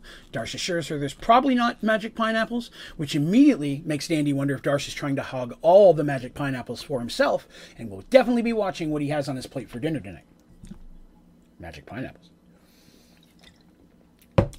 But they go ashore. By this point, it's about midday, uh, noonish, if you will. Took a while for the fog to clear. They booked around for an hour. Now they're ready to go onto the island. So the first mate is leading one of the groups. Second mate is on there. The captain's staying with the ship. They felt that's the best thing to do in this situation. So hold on one second here. Whew, everything's I'm getting notifications like crazy on my watch and on my phone. I apologize. The world's got busy all of a sudden. So they are making their way. They they're parked off a while. You know, they've dropped anchor. The other two ships, they've signaled to them. The ships have moved in a bit closer, but they're staying spaced apart in case anything does happen. You know, dragon flies out of the trees and starts shooting fire. They don't want to all be sitting next to each other. So they're within sight of each other, but they're spacing themselves out a little bit. So they're going Darsh, Mercy, Artemis, Dandy, all on the ship. The Sea Mage is going with them, with the groups uh, on this ship. The other two Sea Mages are staying there. But really, the only mage they have at this point, other than the other two Sea Mages, he's going to go as their magical assistant. So they hop on some on a couple of boats. It's basically four boats, you know, because Darsh is big and almost fills one. And they they make their way to the shore, pull the boats up. There's no issues getting on shore. Okay, nothing weird happens, nothing magical. It's just like pulling up on a regular, mysterious new island that popped up out of nowhere. They decide that first thing they're going to just kind of search around the area on the shore. They couldn't see anything from the boats, but maybe now that they're up close, they can find footprints, something. So the groups don't want to split up completely. Um, so our friends, our group of party, hooks up with the first mate and his group of 10, and the second mate and his group of 10, so 11 total, are going one way, they're going the other. So Darshan party, they're all going to stay together. As they're passing along, they're, they're looking. They're not seeing anything normal. Now, of course, they warn Dandy, don't go close to the trees. We don't know what's in there. So immediately, the first chance that she gets, Dandy's right up on the trees. Never tell a kender not to do something. Darsh, frustrated, just trying to keep an eye on her, but they're all, you know, looking, mage casting spells. Everybody got their weapons ready just in case. And Dandy's just kind of bumbling along the trees, looking in. She's not going in. She's keeping an eye on her friends because she's excited, but she's also worried about her friends. Want to make sure they're okay. And if you'll remember, we talked about a couple episodes ago that Dandy uh, really starting to be grow a concern for her friends more so than the average kender could. That fear of other for her others has become very very big to her. Um, especially since she's already lost Michael and the rest and their friends, uh, Shadow and Willow and Zarin and Fig. Since they've gone gone, she's worried about her friend. She doesn't want to lose any more. So she normal instincts to go dashing into the trees to see if she can find the magic pineapples. She says, "No, I'm going to stay close where I can keep an eye on my friends, but close enough to the trees that if I can find a magic pineapple, I can hide it in my bag before Darsh eats it. Because who knows what happens to a Minotaur when he eats a magic pineapple? He could smell funny forever, and she's just not willing to take that chance. She cares about him too much. It's about 20, 30 minutes into searching when it's Dandy who actually finds something. She calls to the others they look. She's waving frantically. Darshan friends, and followed by everybody else, comes rushing up. They're spread out, you know, kind of combing the beach. Uh, but they come rushing over quickly, make sure she's okay, but clearly she's not got her weapon out. In the trees, she found a broken crate. A wooden crate, just cracked in half. Whatever was in it is gone. First mate looking at it says, This is clearly a crate that came from Thorman. It has the symbols of it on it. This is something that either one of our ships picked up from Thorman or a Thorman ship was traveling with. This is a Thorman crate. So somebody's been on this island at some point. This is their first real big clue. With it being just a little ways into the trees, like I said, she noticed it. It's about five or six feet in looking into the trees. It wasn't visible from the outside. They determined, okay, well, now we're going to need to look in a little bit further. Now, using mirrors and reflective lights, they have a, a, way, and you can do smoke signals. There's different ways they have it, but the Sea Mage himself, using a magic mirror and such, is able to get a message back to the captain saying that they have found something. They are going to start looking inland. The captain gives permission. They decide to do that. Now they don't want to spread too far out, but going inland, it's much bigger. Um, against their with their preference, Darsh clearly says Dandy and I are going first. A, Dandy's going to see if there's any type of traps in here. We don't need you or any of our allies or us dropping into any type of trap.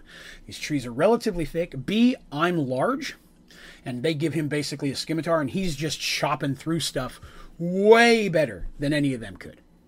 He's incredibly strong, and he's just clean cutting through trees that they would just have to go go around. Um, I'm not talking trees, but you know I'm talking about bamboo and things. He's going through very easily, and it's making it much easier for those following them. Um, Artemis, though, and Mercy are going to stay centrally with the group. A, because Artemis being a cleric, everybody here very, very, very in love with the temple. Um, Paxawal is very religious oriented. Um, all religions, the, all of the different gods are honored. Even the dark gods, they're respected. They may not be worshipped, but they're respected.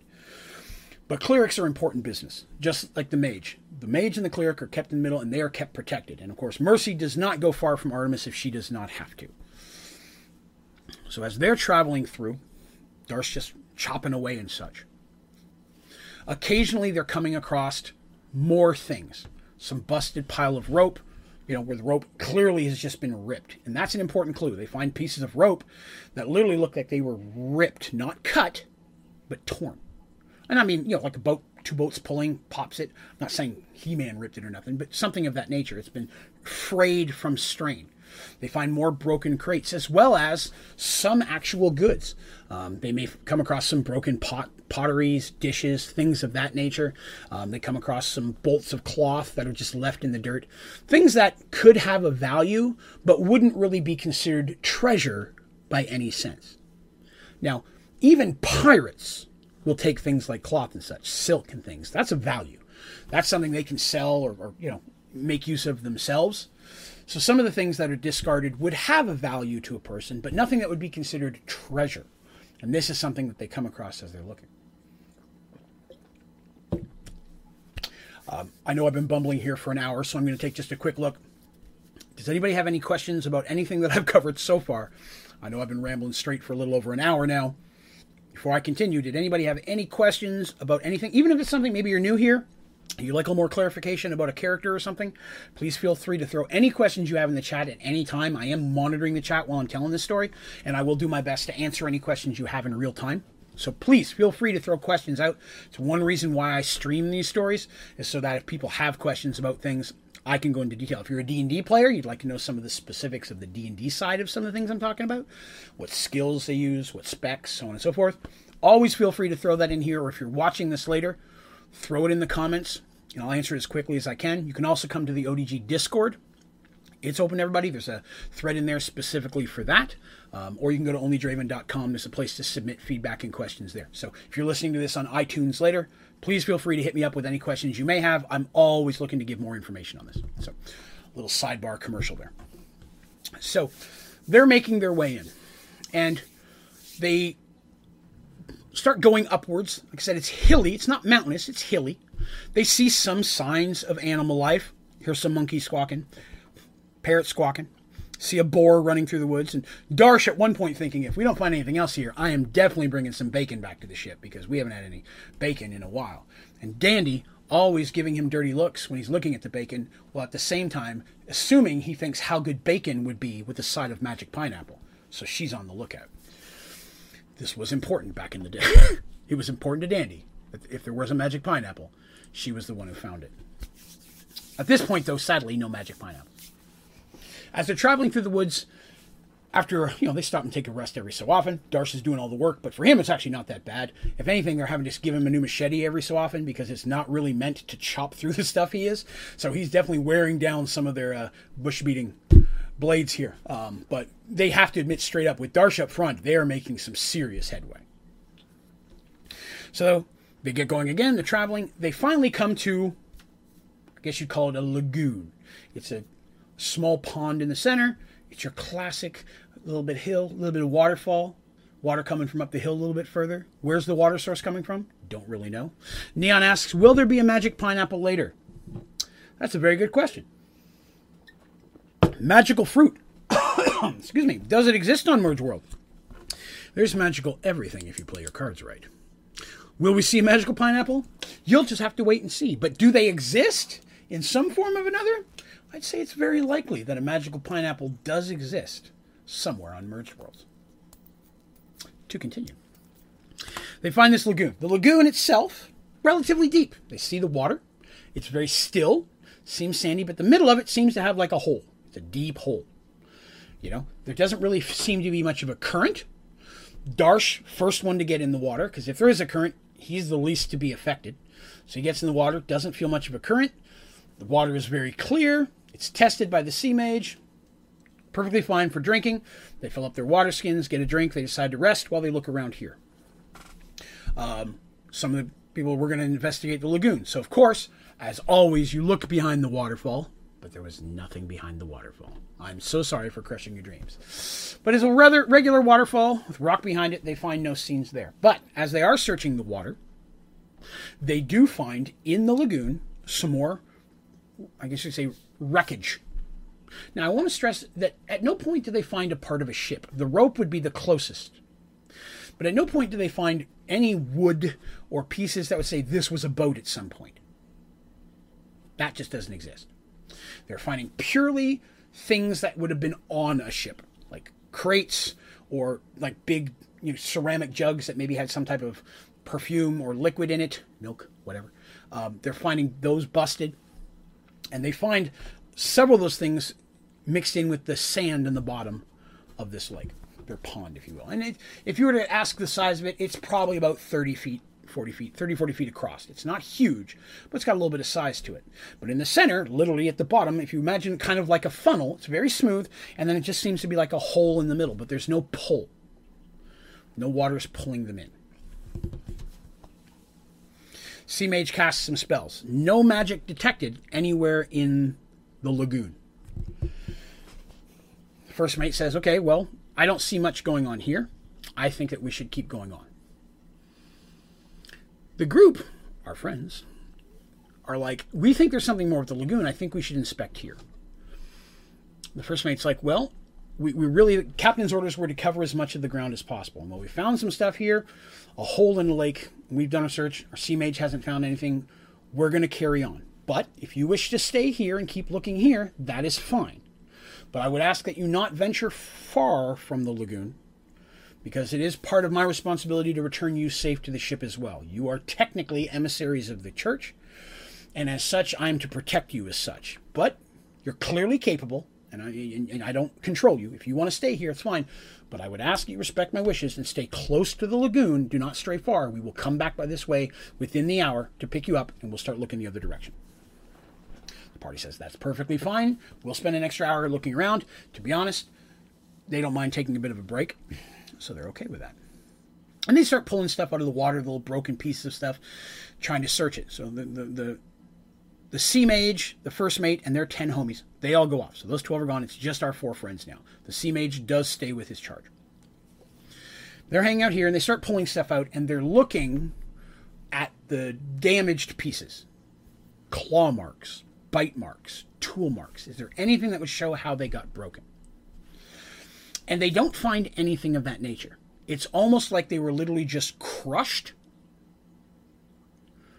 because that that's you can they can tell that things were crushed, broken in, but no tool marks of any kind that would show what did it. No, like even a like a, a big rock or a fist would leave some type of a dent saying, here's the central point of damage. There's none of that. It's just crushed. As they're searching, Darsh, being the largest and heaviest, easiest in the water, does move a little bit closer into the water to see if he can get more. He's trying not to get too close to the hole because there hasn't been a current yet, but Merge Worlds is crazy. Uh, Neon asks pressure. That sounds correct. Almost like an external pressure has caused the things to just break or shatter. That is very correct. That's what they come up with as well. But was it a big hand? Possibly. So finger marks, but if it was big enough, you know, maybe imagine a giant dragon squeezing a little pot. probably not going to find a claw mark. It's just going to bust it. So that's something we even think of as well luckily the hole is nowhere near big enough for a dragon to be in. It's no more than four to five feet across. Darsh, intelligently, they have some rope with him, ties some rope to a tree, and is hanging onto it as he goes out in the water. Because if he does slip or there's a current, he doesn't want to get pulled into a hole and drown. Uh, nobody's a fan of that. So he's going out there and he gets as close as he can to the edge of the hole, and he's like, and he's, he's talking to the to the girls who are watching him at this time. He's like, and at this point, the water's up to about his chest because it got deep and then kind of got a little bit more shallow near the hole, if you will, if you can follow me on that. The bottom came up just like a little bit, almost like a lip, and then there's the hole. There's no teeth. He's not jumping into a sarlacc pit or nothing like that. It's just nothing like that. He just sees the hole and he's like, okay. He goes, it's firm here. It looks like sand but it's firm as stone here. Like I'm, he's, he's stomping his feet on it. He's like, I mean, he's not. There's no fear of him slipping in sand. The sand literally became a hard sandstone the closer he got to this. And so he turns back and he's like, he's looking at them. He's holding on the rope in one hand. He goes, I don't think that you know, I don't see anything in it. And he got about halfway through that sentence. I don't see it. And at that time, water explodes from behind him. Which shocks the girls, of course, because they just see this big spout of water come out. Much like you'd expect from a geyser, if you will. And it comes out, but it doesn't shower out, as you would imagine a geyser would. The water come out and then the wind takes it and it falls down. The water comes up and then comes back down almost solid striking Darsh, and suddenly Darsh is gone.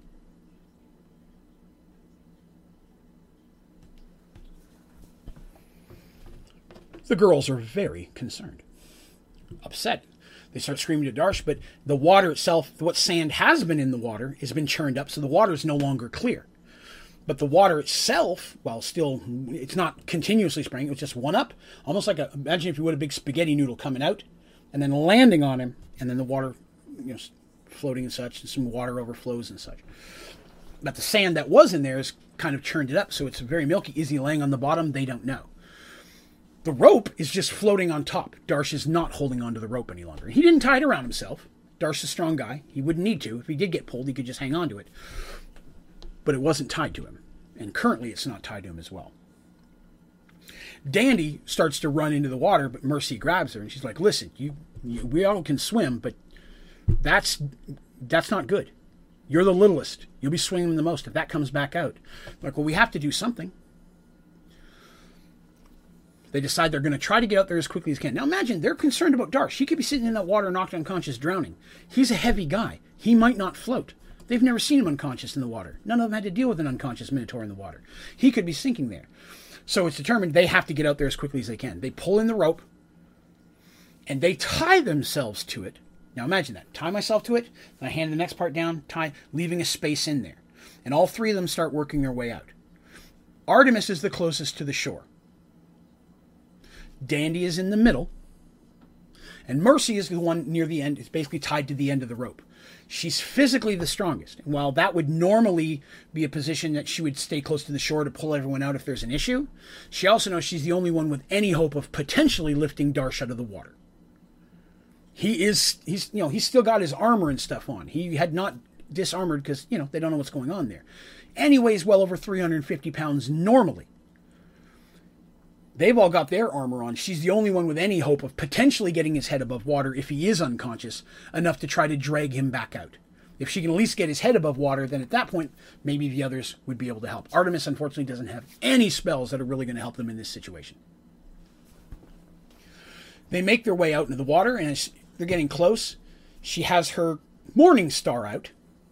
She uses a morning star, and she's got she's holding it close up by the you'd call the spiky or the blunt end, and she's kind of poking down with it because she doesn't want to hit Darsh in the head with the Morning Star. So just, she's just poking lightly because this the silt and the and the sand is still murking in the water, although it's starting to settle a little. Them busting through in a hurry didn't help, but she's trying to poke, trying to find him because remember it was up to his chest. That's Mercy, Artemis, and Dandy are all short. Dandy's super short. She's even in the water. She's treading water at this point. Artemis is almost up her chin. Mercy is literally swimming, trying to poke down. And you can imagine trying to swim in armor. She, luckily, she's not wearing any super heavy armor, but she's getting tired quickly. She's not going to be able to do this for long. And she starts going down in the water, feeling what she can, kicking back up, coming up for breath, doing that. This goes on for a minute or two, and they're all starting to get worried. They're not going to find him. Mercy comes back up and she turns to yell them and she hears a roar of water from all around her and suddenly she's completely submerged again. This time the entire lagoon has risen as almost like a solid cylinder of water pulling so hard the rope snaps from the tree. And all of them find themselves almost in a tornado of water spinning did not have a lot of chance to gasp for breath there Basically, all they're doing is trying to hold on to the rope because they know the others are tied to it somewhere. And they don't know if they're up or down, if they're swimming. They just feel themselves being hurled around. And then they feel buffered, like they're hit, being hit against something. Which, in fact, they are, because they're being pulled down that central hole. The water, eventually, the hole, I should say, ends and they feel themselves no longer buffered out into, you know, they could stretch out again, if you will. Because they're ropes trying to get to each other. They can't see anything, they're underwater. And they feel themselves uh, almost like imagine if you dump a bucket of water with a fish in it. The water. The water's going to splay out, and the fish may go a little distance before he starts flopping. Sad thing. I don't think you should be cruel to fish. I'm just saying. Same situation here. They feel themselves as if they're being dumped out and coughing and gasping, they find themselves in air once again. Coughing for breath because they weren't expecting that. They got water in their nose. If you've ever had that happen, that never feels good. They're coughing and they're gasping. But they're no longer underwater. And hello, always Biggie. Thank you very much for coming by the stream today. Appreciate you hanging out. They get up. Now, as we know, they have infravision. And Mercy has her cool little headpiece she's still wearing that lets her see in the dark. She wears it almost all the time unless she's trying to sleep. Because then it's like trying to sleep in the middle of the daytime. But she wears it most of the time with her. It's not overly ornate, so it doesn't look like a shiny tiara. So a lot of times she can even wear it under her helm or even within her hair, so you just see a little bit of it. She doesn't try to draw attention to it. Um, but she does wear it most of the time. So a lot of times her hair just usually gets to her shoulders. She doesn't keep it very long, but she will kind of braid it in and under her hair to try to keep it that way. Um, Artemis has long hair. Dandy has long hair. She has a top knot. So coughing and gasping, they can see the room that they're in. And it's a round chamber. And they can see the silhouette of Darsh lying on the ground a short distance. Well, they see a silhouette.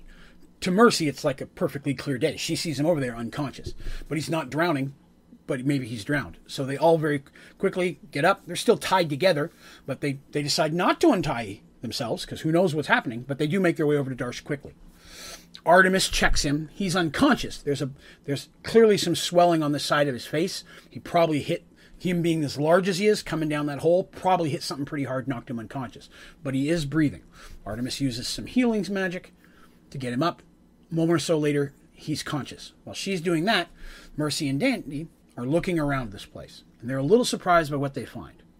There's obviously some little puddles in the bottom of this room, but the top of the room, which is kind of just barely domed shape, has that hole again, and they can see water in the hole, but it's stopping right at the edge of the hole. Gravity is not causing the water to fall down into this chamber, which it should. It's just sitting there. So, was this a natural phenomenon? Again, they were coming down the tunnel. There could have been other holes spouting water in or out. They couldn't see any of that, so they don't know what was in the tunnel. They looking up it, which Dandy is cautious to do while Mercy's heading onto the rope. She goes over and she's looking up. All they see is water, but it's clearly a good distance because you can they can only see almost like the very specklish of light in the distance looking up. Darsh comes around. They get back together. Like, what happened? He goes, I don't know. Water hit me. I got gooshed, and then suddenly you are waking me up. They explain what they saw and what happened. They go ahead and take the ropes off at this point. They look around. All their stuff you know, weapons and stuff came out of their hands, things slid out of scabbards. It's all laying on the ground. It just fell down with them. They gather up everything. They don't find anything. Um, they have some torches in their packs, but at this point they're really wet, so lighting them is not going to do real, real good job.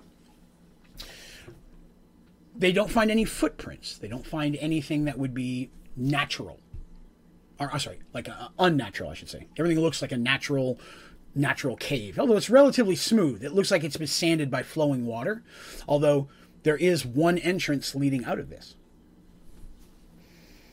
Searching for their stuff in the bottom, it's there's sand here, wet sand, of course, and some of the stuff's slightly mucked in there. As they're digging, they pull out more pieces of broken stuff that's not theirs. They're digging through that and they find all of their gear. Sadly, no magic pineapples, though. But you know, the search is still on. Dandy has not given up. So, not knowing what else to do, they can't go back up through the water hole. They have to hope that wherever this one tunnel leads is going to eventually lead them back out or you know something. The noise of the water and the splashing up, they're hoping through the attention of the sea mage and uh, the first mate and his team, but it had been a little while. They don't know how close they were. They don't know where they were at the time. So they could be up there even looking for them. And they're like, we need to find a way out as quickly as possible before they start looking around the lagoon and get sucked down here as well. Because that is that a geyser that happens every so often and we just happen to be there at the time? We don't know. So they start making their way through. They travel through the tunnel for a short distance, for a ways. And as they're going, they're coming across more junk. And now they're actually finding stuff. Here's a broken wagon wheel. Here's an old chest that's been busted open. Nothing of value left in it, just tossed to its side. Some of the stuff looks a little water beaten, but nothing looks old, old, like it's been here a hundred years. It all looks relatively new, just broken with some water damage. They're starting to believe this is not natural, obviously. At this point, they're fully armed, got their weapons out. Dandy's out front, searching for traps. Does not come across any. Party order, as normal, is Dandy, Darsh, Artemis, with Mercy in the back, watching me behind, and keeping Artemis the squishiest in the middle. At this point, they're like, okay, we can continue with our infravision and special sight, but probably best that we actually have some light. Artemis does have the ability to cast a light spell. She does. Basically, she casts it on her staff, and it works like a torch. So they're like, okay, we're in kind of in the dark here. If we come across something else with infravision, it may have better infravision than us. We may be at a disadvantage. So if it's something that's stuck in the dark all the time, we might be a little more advantage having light and maybe afraid of the light. So Artemis still has the light in the center of the party, but Darsh and Dandy are out front. They continue forward. They travel for a, I'm saying it's probably a good 10 minutes. And the tunnel twists and turns, but it always stays the same size, the same width. It's roundish, if you will, kind of like a horseshoe. The ground is flat, but it's rounded on the top. Uh, never really gets thinner or thicker. Um, there's definitely little spots of water in the trash that I mentioned that they see, uh, but there's no water pouring out of it. It seems very solid, like something carved. Like imagine like a worm just tunneled right through the stone and it's that same kind of sandstone that Darsh found up top. It's it's like a mixture of sand but solidified. It, but it does twist and turn in all sorts of places. They travel on. And they come into another chamber. Now, as they approach the chamber, they go very slowly. You know, because now, okay, this is bigger, and they see things reflecting with the light. Dandy goes first. She goes a little bit ahead. Party never likes having to send Dandy ahead, but they know where her skills lie, and they need to give her the chance to use them. Moving forward, she's looking for traps, listening very carefully. Everybody's being real quiet.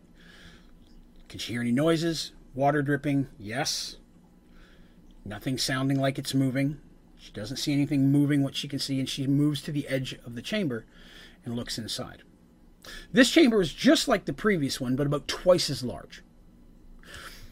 And there's another opening. If you're walking in 90 degrees to your left, there's another opening on that side carrying on. But this room is full of things.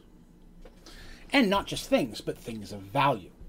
The rest of the party, after Dandy gives the all clear, they come in, they're looking around, they find more crates. These ones also usually busted open, but with coins, things of value dishes with gems on them. You know, the, the expensive stuff, if you will. Some chests just full of coins, obviously payments that were meant to be made to one city or the other, or, or just a ship's treasure, if you will. They find large amounts of wealth, and they do find things like expensive cloths, tapestries rolled up that may be a little wet, but stacked in pile. You know, very as if they're tossed somewhere. But everything here has a value to it, or is a thing that holds something that is a value to it. You know, jewelry, things of that nature. Even expensive spices, bottles of wine, which is another interesting thing. They'll find a crate, a bottle of wine where the crate appears busted, but the bottles inside perfectly intact. No damage done to them, all laid upon the ground as if very, very gently. Very opposed to that, where the crate they were in has clearly just been busted, but the bottles gently laid down.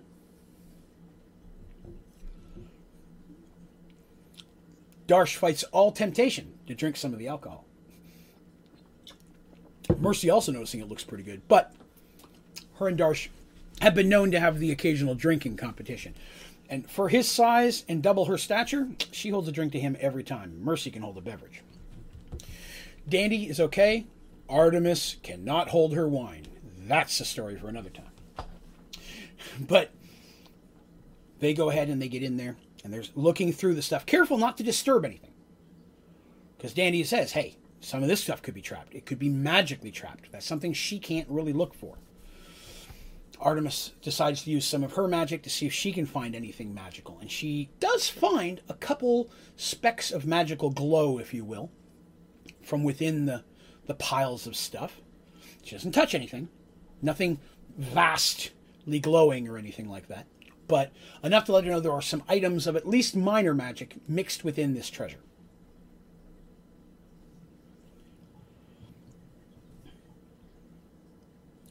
It's about that time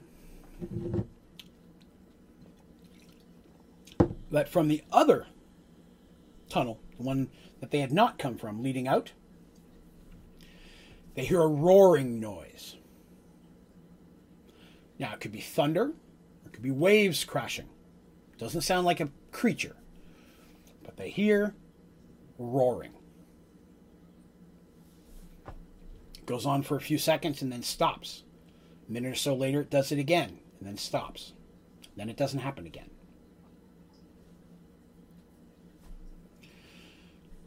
They begin to say, Should we continue on? They begin to discuss it when they feel everything shudder. Much like an earthquake, but just the minorest of one for just a moment. This is a concern. Did something happen in the water sploosh and get all of their friends at the lagoon? They don't remember an earth shaking when that happened, but they were also in the water, so maybe they didn't feel it. Dandy says, Oh, damn, what if the island's moving? Because she did think of that. And everybody's like, Oh, what if it's sinking? What if, what if we're stuck in here? This causes them great concern. They decide they need to hurry. Clearly, going back the way they came from didn't help, but heading out the way they are going um, is their only option. So they start going down the tunnel, again being cautious, but at a quicker pace than they were before, because now they have other concerns. If this island does move or sink or something, all these tunnels just going to fill with water? It's damp enough that it was all wet once. They could end up just drowning underground, and that is a fate none of them want to experience. Even though they've all died once, they don't want to do that again. I will mention that they don't remember much of their time from being dead. That is a side effect of being risen. They have just brief images and flashes, but they don't remember much of the time when they were not alive. Um, I did have someone ask about that, and I forgot to answer it, so I apologize. That is something that they don't have memory of. They start making their way down this tunnel. And as they're bumbling along through there, they're going quickly but cautiously, which is the slogan of this party every time we do anything, they always say they do it quickly but cautiously. Like we're going fast, but we're being careful not to set off traps. It's what they're trying to tell me. Doesn't help them when I want them to set off a trap, but they're they make their way through. And as they're going down this tunnel, this one is going straight, and only goes for about fifty or sixty feet. But as they're getting closer, they can they can see light coming from that room. So they slow down. Sorry, I keep rubbing my nose. I have a mustache hair that's just tickling me to death. Oh, all right. So, so quickly but cautiously, they, they slow down, still staying cautiously, make their way to the edge of the chamber. And chamber is what they find. This chamber is about the size of the last one they were in with all the treasure, and they can see more things around the edges. But in this chamber, they see something a little bit different. In this, what appears to be just past the center of the room, Imagine a giant egg of water, um, that size and shape, just floating in the middle of the air. In fact, if one was to look at it, it would look very much like one of the stones, except way larger. Large enough that Darsh could float inside of that. He may stick out; his horns may stick out the edge a little bit, but it's it's at least seven feet, bottom to top. A little bit thinner, of course, because it's egg shaped but it's just sitting there looking almost like it's slowly moving, like a solid drop of water, a deep blue. They don't have to cast spells to know that's magical. That's not normal anywhere. But there's nowhere else to go. Can't see much past it. The room has light, so much so that the walls themselves appear to have a bit of a glow to them. Just enough that the room is lit enough that you can see but not comfortable. Just if you've ever had that where a room is just bright enough to see a little bit but not bright enough that it's annoying. Like I couldn't read something but I can see. But the the big water egg itself is producing a bluish hue from it a certain diameter, which also causes that section to light up a bit more. They proceed to work, walk in. Because, I mean, what else are they going to do? Very carefully, they move inside. They don't try to go towards the water egg. Instead, they just try to go in a little bit while keeping an eye on it. Dandy's doing a check around the stuff to see if they can find anything. Looking around, they see that just past the egg, the floor is actually water. Now, they can't see how deep it is. It could be just an inch deep, it could be very deep. But just past the egg, the back part of the room is has a set of water and it is almost glass-like in stillness.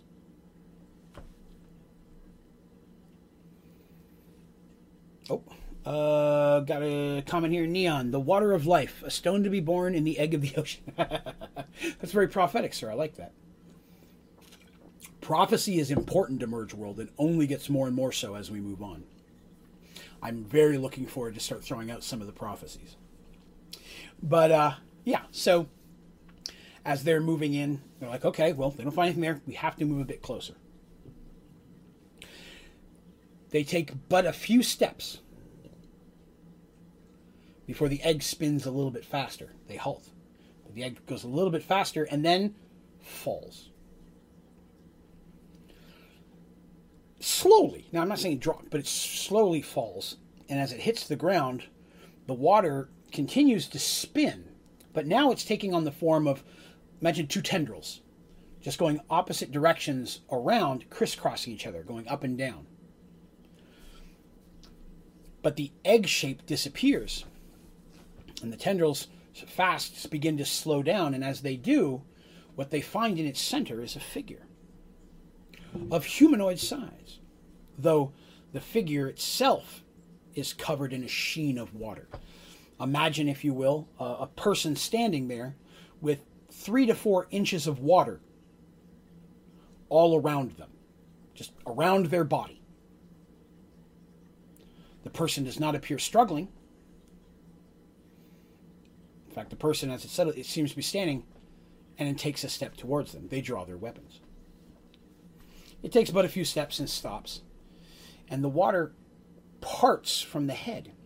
And what they see is a, a human looking face. Uh, if I was to give an example, imagine something along the Venom symbiote from Marvel coming off of Eddie Brock's face. Right? Uh, what were these stones called again? The Vistani stones. Yes, the Vistani stones. That's correct. And there are not six of them. There are more. I, I, want to say it's nine, seven or nine. I'm sorry. I'd have to look that up again. I'm pretty sure it's nine. Sorry. Um, it's definitely more than six. I can tell you that. So I have to. I don't have my list with me. It's in the other room. But um, they go ahead and and, and, and, the thing parts, much like a Venom symbiote does in the Marvel thing, where now you can see its face, but the water is all around it. The face inside the skin is blue, but it appears human. It does not appear to be any water elf or any other race. It looks human, although the skin has a very bluish tint to it, almost like a corpse, uh, but not looking dead. Just that kind of color to it. and it speaks. Now, as it speaks, I'm going to start before I say what it says. Imagine that as it speaks, as its words come out, water also comes out of it, just pouring out of its mouth while it's talking. Not like gooshing, but you know, just like a thin, almost like you had you took a m- mouthful of water and then just started to talk, and the water is just coming out. Speaks perfectly coherently. The water is not affecting its ability to talk, but the water is just coming out, and then as it hits the rest of the water shell around him, just it doesn't pour off into the floor, it just remerges back with that water.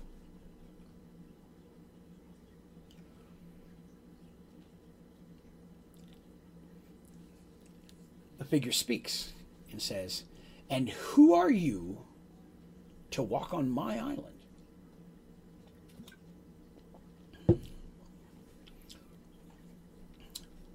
With a, with a bit of a evilish smile, if you will. But it's not the smile that gets their attention, nor is it even the words that he speaks. It's the blue gem glistening from his forehead. A gem the exact same size as the green gem that is currently merged with Artemis's staff.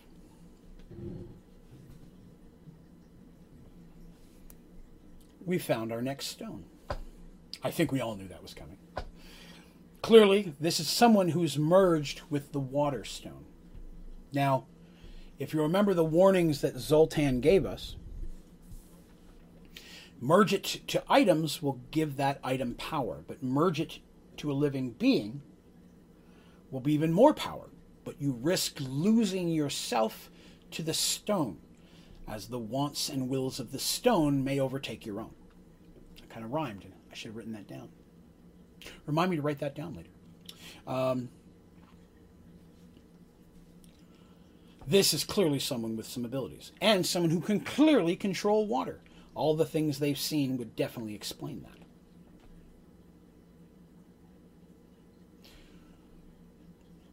Mercy begins to reply We're seeking the reason behind the missing ships of the kingdoms of Paxawal and Thorman. And we're also seeking a group of stones. The figure smiles and he goes, Yes, yes. I assumed you were coming for my stone. you have recorded it, silly. Thank you, MT. Yeah, that is correct. I guess I did record it with this here. Thank you for pointing that out. Don't.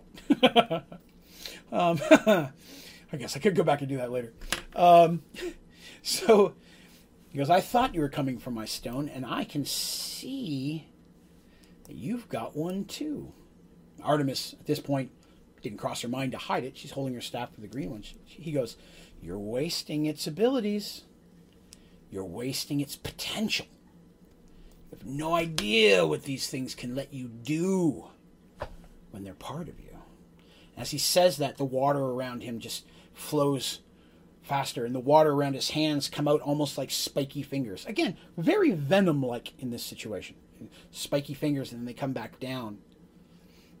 You know, back to regular fingers. And so imagine he's a guy, but his body is physically larger because of the water shell around it.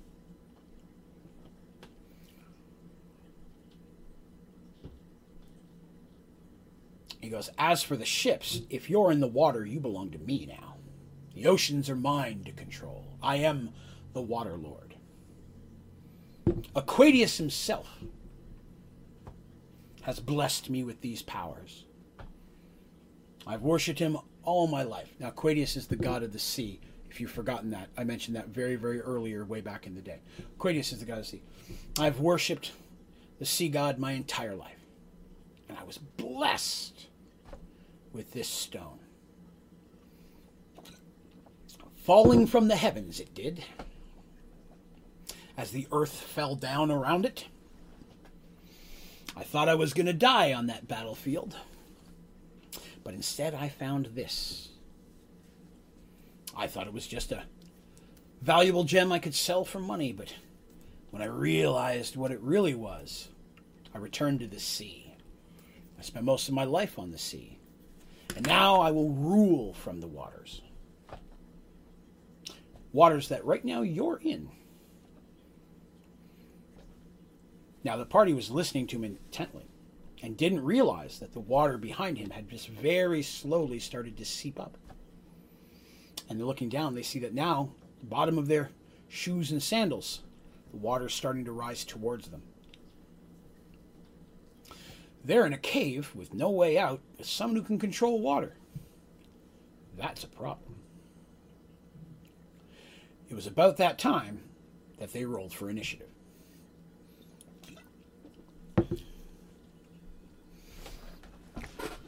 Darsh rushes forward. Doesn't wait, doesn't hesitate. As soon as he sees the threat of water, he knows if the water fills this room, they're going to drown. This water dude, probably not. They don't know his name. All they know is likely he was someone on the battlefield that day. On which side, they don't know. But when the flying castle fell and the gems fell from the crown of Kabork, this guy got a hold of one of them. Somehow, at one point, he merged it to himself. Darsh charges in, and as he does, the water flows back over the face of the water guy. And as Darsh is swinging his weapon, he raises his fist, and the water just comes flying out like a hammer, knocking Darsh back.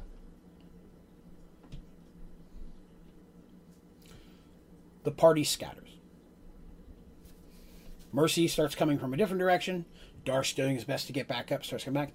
Dandy starts flinging her stones from her hoopak.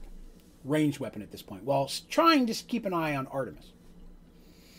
Artemis begins casting a spell. Not a lot of spells she can use in this situation, but she does have some that will bless and assist her her own friends and make them hopefully a little bit more capable in combat. Blessing spells. It's a D&D thing. So as those spells flash out, she's casting their spell, the thing attacks, and they go in it. Now, most of the the things that Dandy are shooting are hitting the water, and again, it's like throwing a stone at a pond. It hits it and then slows down. Even with all the force she's doing, it may be just uncomfortably hitting him, but not enough to do any type of damage. The thing's hands have formed into basically water tridents at this point, and he's battling Mercy with one and Ar- uh, Darsh with another. And they've taken like almost a solid form, so they're deflecting and they're trying to cut in as well. But again, when you're hitting the water, it's either bouncing off, and if they can get an attack on him, again, it's like hitting something surrounded by water. It slows down their attack. Uh, Neon asks damage reduction. Artemis does not have any spells of that nature. Being a healing cleric, spells like that exist, but they do not end up in her repertoire. It's not something that she can do. She could do some defensive shielding stuff, and she gets a little bit better about that down the road, but this early on, she doesn't have much. Uh, what she has, of course, definitely healing, blessing, things of that nature, uh, which makes her people harder to hit, more defensible, but doesn't really reduce any of the damage of when they do get hit, based on the spells that she had at the time. Uh, I met the Waterlord with the sheath of liquid. Yes, very much so. Yeah, so anytime you hit that, it, it definitely it definitely is reducing damage, especially on the range stuff. Now, Mercy attacking with a blunt weapon, within just a moment or so, she tosses it aside. She just drops it and draws her sword because the the blunt weapon's not doing much hitting the water. Uh, oh, let me see here. I got a comment says Matthias Rose says you have the best videos and tutorials. I'm Brazilian and the economy of my country sucks. if I got more money, I'll become a member. So really, thanks for all the tutorials and fun lives. Well, hey, you are very welcome. I'm glad that they were helpful. I'm glad that you enjoyed them. Thank you very much for stopping by, and I wish you the best of luck in Brazil. I love it when I hear international folks pop up. That's awesome. So the combat, she drops her Morning Star, goes to her sword. She does have her shield. Darsh also has a shield, which is helpful. But Darsh drops his shield pretty quickly and draws a second sword. Um, because his sec- he's not ambidextrous, so he doesn't do as much damage with the other sword. But in this situation, while trying to parry and stab, they both realize quickly stabbing's the best thing they can do. Because stabbing is literally cutting through the water better than any type of slash or blunt weapon can do. Dandy realizes this as well. Her first thought is to try to get out her daggers, but then again, the daggers themselves aren't that long. She's afraid the same situation is going to happen. They they may go in and do a little bit more damage, but not much. So Dandy has an idea. Dandy starts trying to run up behind Darsh. So as she's trying to get closer, she's keeping Darsh between her and our water friend here. Mercy manages to score a very successful hit on the arm. Literally, the water, not just blue, start to see flowing red in there. This is awesome from their point of view because it means they can still hurt him. He is still flesh underneath the water. They just have to get through the water. And even though he's making his hands solid to hurt them, he's not making the rest of his body solid in any way. They realize that maybe he can't, maybe he doesn't think of it, maybe there's a reason. They don't know. But they're taking full advantage of that. So Mercy will try and deflect the shield as stabbing, managed to get a good cut on his arm. Darsh just double blading it. So Dandy is just running, and as she's running, she's splashing because at this point the water is almost up to her knees. To everyone else, it's up to their to Darsh, it's barely to his shins, but to everyone else, it's it's getting up there.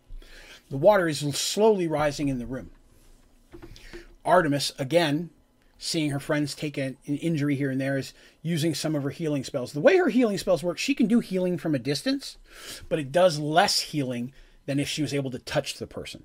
So, in that situation, the way that her clerical magic works on Merge World is a little bit different than traditional D&D. There's some differences there. She can heal without touching. It just does less effect. Right. So, Dandy running up very, very quickly dives into the water. Because again, at this point, like I said, it's past the knees on her. Between Darsh's legs, swimming through and staying underwater, holding her breath. Now, whether or not the water gentleman notices or not, he pays her no heed as he's continuing to fight both Darsh and Mercy very effectively. Now, whether the guy's a super warrior or not, how good his warrior training, we don't know, but with his abilities, he clearly is doing well.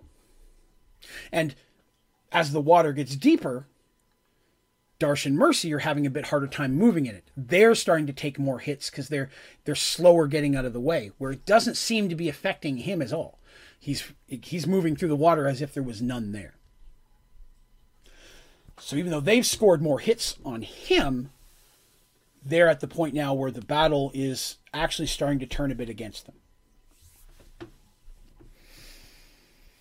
Dandy manages to get behind the gentleman and using her hoopak, does the only thing she can is stab at it with that silver tip.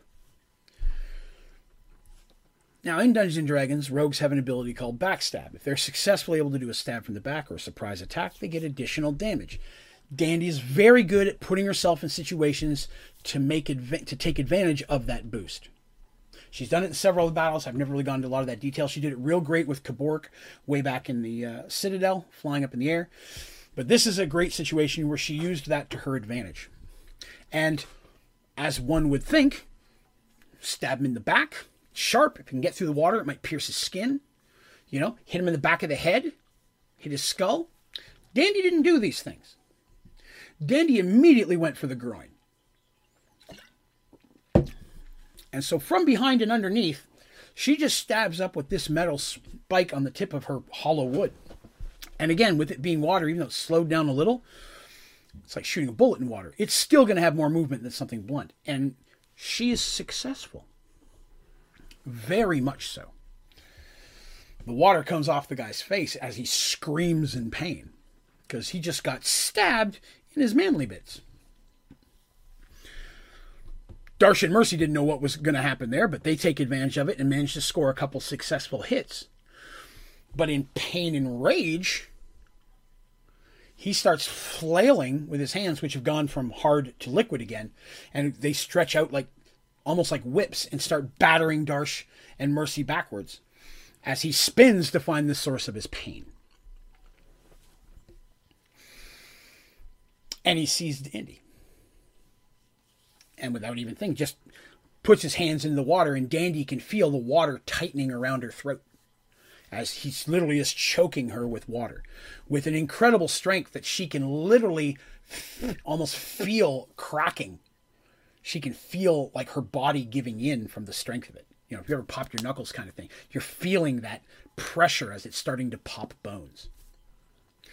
Darsh and Mercy, gathering their feet, just start attacking him from behind stabbing, slashing. But even the very, very venom like the water on the back just starts thrashing out backwards as well, battering them, not in specific attacks, but just in flailing tentacles of water because he's not paying attention. He's focused on killing Dandy.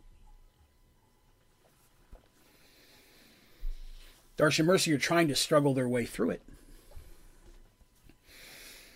When suddenly there's a glow from between them, and Artemis is there. And she begins smacking with her staff. Art Dandy feels the pressure loosening up a little bit, but her being underground or underwater, I'm sorry. First thought being choking is to inhale. She just starts sucking in water and now she's starting to drown. She's still being held underwater, but without as much pressure on her throat. The figure inside the water spins. Understand me, the water stays as it is. The tendril's still but he spins inside of it and is attempting now to go at Artemis. Because that staff, which also has a stone, it's a healing stone, seems to be going through the water as if the water is not there. These stones are comparable. None of them are, would you would say, more powerful than the others depending on how they're used. But just while her staff is going through the water like it's nothing, he's ignoring her hits the same way. His water hits are able to attack her, and they're going on and on and on. Darsh, moving around the best he can, starts slashing at the water tendrils that are holding Dandy and manages to, to cut through them. And as they do, they just like a limb, they cut off and the water falls and he's able to reach down with one hand and pull her up and literally just pull her up and throw. Grabs her by her shirt and throw him behind her back towards the way they came in to get her out of range. He doesn't know how hurt she is, but right now he's just got to get her out of there. And he's strong, so he's able to talk. There's water. He's not. She's not going to land on a hard floor. Throws her. She lands in the water, and then he returns and starts stabbing again. The battle continues for a couple more. I guess you'd say rounds of D and D. When it's Mercy who successfully is able to stab through the water into the person's into the water guy's stomach. I call him water guy because we never get his name. It's not important. But she manages to run him through. The water starts to glow go red, fill up as his blood starts leaking out. And again, it's oh, Len the Beast says, I'll be going now. Great story. Oh well, we're actually almost done. if you get a chance, swing by and catch the end of it later. Thanks for coming by, Beast. but as he as he's as they're attacking there, he, you see the water's trying to hold it in, but he can't control the blood. He can't control the liquid. He can control water. So the blood is still starting to spread throughout the water, but he starts again flailing madly, and, and Darsh and them are beat back a bit. Same with Artemis. At this point, his face is exposed, and he's just screaming, you could say obscenities and angry and angerish noise and guttural sounds. He's been stabbed in the manly bits, he's been stabbed in the stomach, and he's in quite a bit of pain, but he still has a lot of power in him. And to be honest, it's very possible that the gem itself has taken him over, or at least partially has. So it may be moving his body in ways that he normally would have died by this point. This is something that crosses everybody's mind after the fact. What the what type of power does the stone have itself over you if you merge with it?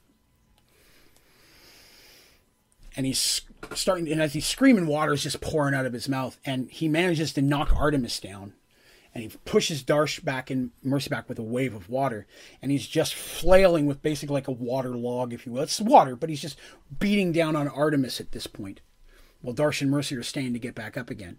And as his hand comes up to be down, Dandy throws a dagger and manages to get him clean in the eye. Roaring back, he's screaming again. Of course, this guy screams a lot. There's a lot of screaming here. It's half beast, half person at this point. Nothing against you, Len the Beast, who just commented. This is not the cool beast like you. This is very evil beast. Um, but during that moment, the dagger gets him clean in the eye. Dandy is is is mad with her throwing dagger. She's not as good melee dagger. She's ranged dagger specifically. She can melee fight, but all of her perks are in ranged dagger. She snags him in the eye.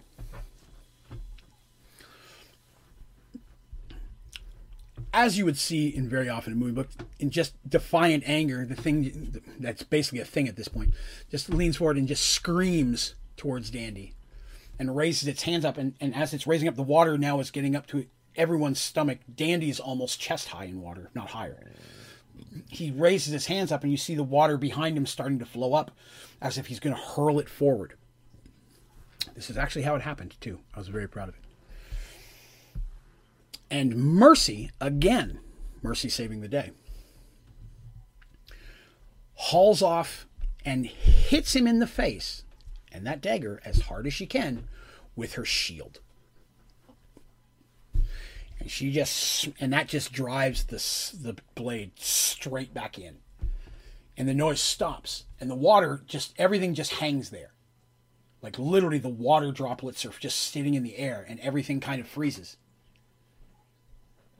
And then the water just falls. Much like it did when they were in that first room and you felt that bucket water fish thing i talked about.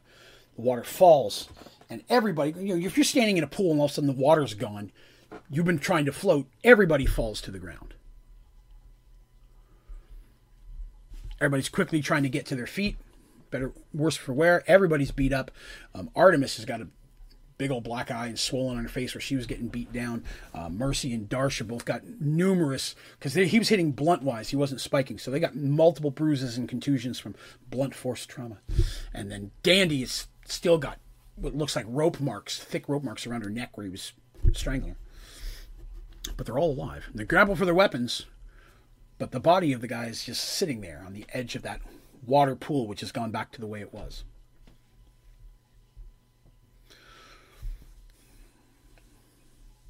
Mercy grabbing Artemis, starts pulling her back towards Dandy. Mercy's first thought in this situation is gotta get her back out of this melee range in case that guy's not down. Darsh, not so much. He rushes in and flips the guy over. You can see just the blood flowing out of his eyes, and there's still water pouring out of his nose and mouth, and his lips are moving like he's trying to trying to say something. And Darsh doesn't hesitate. He just takes his sword and beheads him straight there. Pops the head off. It was the only thing he could think of is separate that gem from the rest of the body. That was his thought. Not separate the head, separate the gem. Because the gem is causing all the trouble. He doesn't know if the gem's still going to work if it's just attached to a head, but it does not. Soon as the head separates from the body, it looks just like a wet, messy body and blood stuff coming out. And it t- and the head rolls to the side and it rolls a little bit. But as it rolls, the gem falls off and it's just laying on the ground. Darsh does not want to touch the gem. But Darsh also doesn't want something to happen to get washed in that water pool and they lose it in the bottom. So, against his better judgment, he quickly grabs it, scoops it up, and opening up one of his belt pouches, drops it in and ties it off. Then he backs away from the body, just in case.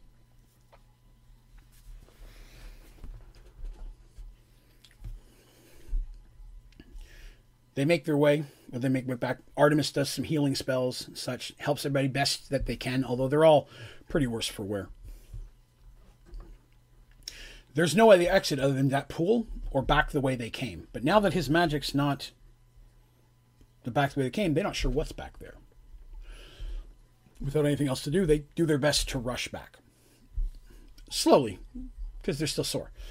Healing spells are great, but didn't heal everything. And Artemis still has a black eye because she did use most of her spells on Dandy and the others. She only used enough on herself to keep her conscious and keep her going. Uh, man, these guys got thrashed during this adventure. they did, yes. They, they, uh, it, it was. Luckily, they the, the person who had the stone was just a regular person who found it. If it was somebody with any real skills or abilities to use it to more of its potential, they would have had a problem. And that's something I really wanted them to learn in this part of the adventure. They had some serious trouble here, but this was easy sauce compared to if the stone's in the hands of somebody who really can use its potential. So, as they get back to the original chamber, the one that they fell down with, they realize the floor is wet, ankle deep in water, which just kind of splashed out. But now there's just a hole going up to the lagoon. And it's actually only about 10 or 15 feet. It's not that deep at all. But as they get up there, look up, they can hear voices calling down, yelling up. First mate's head pops up there. And luckily, giving us idea, the first mate, they throw some rope down, tied to a tree. First mate and some of the guys come down. The party explains what happens. They say to the first mate, just the first mate, we got the stone we were looking for. Because the captain and the first mate knew what they were what they were there for. Nobody else the thing did. He's like, okay, gotcha. They explain all the other stuff that's there in the rooms and so on and so forth it's decided, you know, they immediately are like, okay, we need to let the captain know. Some are sent back to tell the captain. Some are meant to go and start gathering the things of value so they can start lugging it up. Because there's a lot of wealth down here. I mean, this is several months worth of ships, of treasure and such. They want to take back out as much as they can. Well, at the same time, being aware of now that this has happened, this island wasn't here before. Guy must have somehow risen the island, but not sure what all the capabilities will it stay up here. So they feel that they could be on a timeline. So they're hurrying. So they do their best and they get out of there. The party gets back to the ship. Um, they're there for basically the rest of the day and into the next day because the ships are just going back and forth, bringing on all the goods that they get. And it turns out there was a lot. Even in that water, flat water behind the body, there was more stuff submerged. And they pull out a ton of loot, if you will, of things of value that guy was taking from the ships. Um, the body they burn because you know they don't want to take any chances. They pull it out and they burn it, and then they spread the ashes into the water because you know better safe than sorry. So after a couple days of getting this all up, the party resting and such, the captain is overjoyed. He's like, You've clearly found what was taking our stuff. Not only did you do that, we got a lot of it back. Sadly, there are no signs of the people who were on the ship or the ships themselves. We can only assume that their lives were lost. That's very sad sauce. We're not happy about that. But we've basically taken out the thing that's hurting our shipping lanes. We're returning with a ton of loot, a value that was lost. Um, and now there's an island here that we can potentially claim and see what else we can do with it. Because, you know, we're first ones here. So the captain is viewing this as very much win. Uh, plus, he didn't lose any of his crew. This is the best case scenario for him. All this stuff got done, and he didn't lose a person.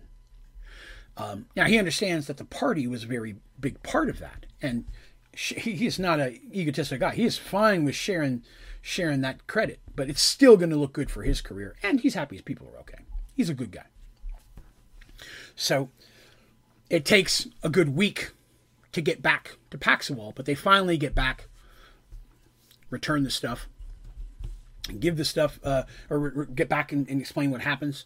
Um, they get to talk to Jax, who's the head of the Navy again, who's very excited about what's happened when they give the report. Sister Mara is there. They explain to Sister Mara that they've got another gem. She's very happy about that as well. Basically, everything came up positive. But best of all, after being back for a day or so, they are called from their rooms one morning, or they're eating breakfast, or they're called, and some guys come in that they don't know. And they introduce themselves, and I'm not giving their names now because it's not important. They introduce themselves as some of the head of the Merchants Guild. And they also wanted to thank the party for their part and clearing the lanes, making it so that their ships are feel safer because they're at the point where people were starting to refuse the ships.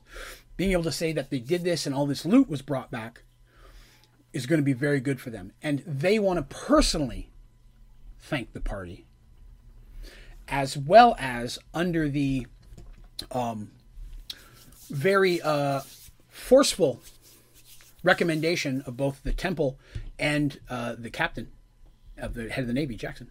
They're advising them that the party is going to be receiving part of the uh, goods or value of goods that were recovered. Um, since they helped, since some of that can't be really determined whose was what, who belonged to what. There's just a lot of wealth there. It's basically giving, being going back to the city, um, and, and, to the Merchants Guild in general, being given up people who've lost stuff. But a fraction of it, uh, which is a large fraction, is being given to the party. So they have got themselves a small amount of treasure. And that is important because it allows them to upgrade some of their gear at this point. Um, but most importantly, the one thing that they do with that money is they purchase themselves a home. They've been staying in the temple for a while. They've been living here for weeks and working with these people. They figure it's time for them to have a place of their own so basically, the, four of them are going to stay together. They purchase in a average area. They purchase a three-story home, two with an underground cellar and kitchen. That home becomes very important, and where it is and who the neighbors are is something we're going to talk about next episode. But it, we're going to finish off this episode by saying that the party has successfully gained the second stone. And Next week, we're going to talk about their new neighborhood and talk about what they have to do to start going after their third stone. But I think this is a good stopping point. We've gone a little bit every every week. I seem to be going a little bit longer than the last one, but I always like to give a couple minutes. Did anybody have any questions about any of the things that I've covered this week, or anything in the past? Anything about the characters? Um, if you are watching this later, please feel free to throw your questions or comments down in the description of this video. Um, or if you're listening to this as the audio podcast on iTunes, I appreciate all you folks as well. You can all go to onlydraven.com, which is my website. There's a link at the top that'll let you join the ODG Discord, Only Draven Gaming. Uh, you can come in there. It's open to everybody. We talk about Merge World and Minecraft and all the other stuff. So if you have some questions, feel free to join us in there. On the website at the bottom of the homepage is also a place where you can send in specific email questions or um, comments or whatever. I actually got two this week, which is pretty awesome. I don't get a lot on there. It was kind of exciting to get some messages directly through the email. So thank you to those folks who did that. If you have questions, submit them there as well. You also find links to my streaming schedule, links to some of the Merge World's characters' pictures and things that we've talked about. Um, if you don't have iTunes but would like to listen to these audio, um, you can also stream them directly from the website. They're there as well. The ODG store. Um, all my social accounts, all that kind of stuff are there. So there's a lot of great resources. I do recommend checking it out. Uh, we do have an ODG membership program as part of the channel. If you uh, are interested in seeing what's involved with that, just click the join button. You'll see all the different perks and such that come with an ODG membership. Never required. All my stuff is out there free, uh, but it does have some additional perks that come along with that if it's something you're interested in seeing about. Um, but yeah, I think that's a good spot to call it for this week. We've run two hours and 20 minutes. I gotta be careful not to keep them too long, or else my site won't be able to hold them in order to stream it to iTunes. It has to be a certain bit rate. So um, I'm to call this one a day. Thank you all for coming by and listening to my story, or if you're listening to it later, thank you very much for your interest. I've got some really awesome questions and feedback about Merge World in the last couple weeks from some new people that have found it, so I really appreciate everybody who's been showing attention to it. Um, I'm going to have a lot more D&D comment um, or content in the future, and a lot of that's going to be based on this world and these people. So uh, it's important to me. It's important I get to share it with you. Uh, special thanks, of course, uh, to all of my members. All of you guys for being part of that. I appreciate it. And again, special thanks to my moderators, uh, Neon and Gus, for helping me keep everything up and running. Uh, but I'm going to call that one a day. Again, thank you everyone so much for coming by today. If you like the stream, please be sure to click like. And if you haven't already, hit subscribe. And in two weeks from now, we'll be doing the next episode. So, thank you very much for coming. You all have yourselves a great day.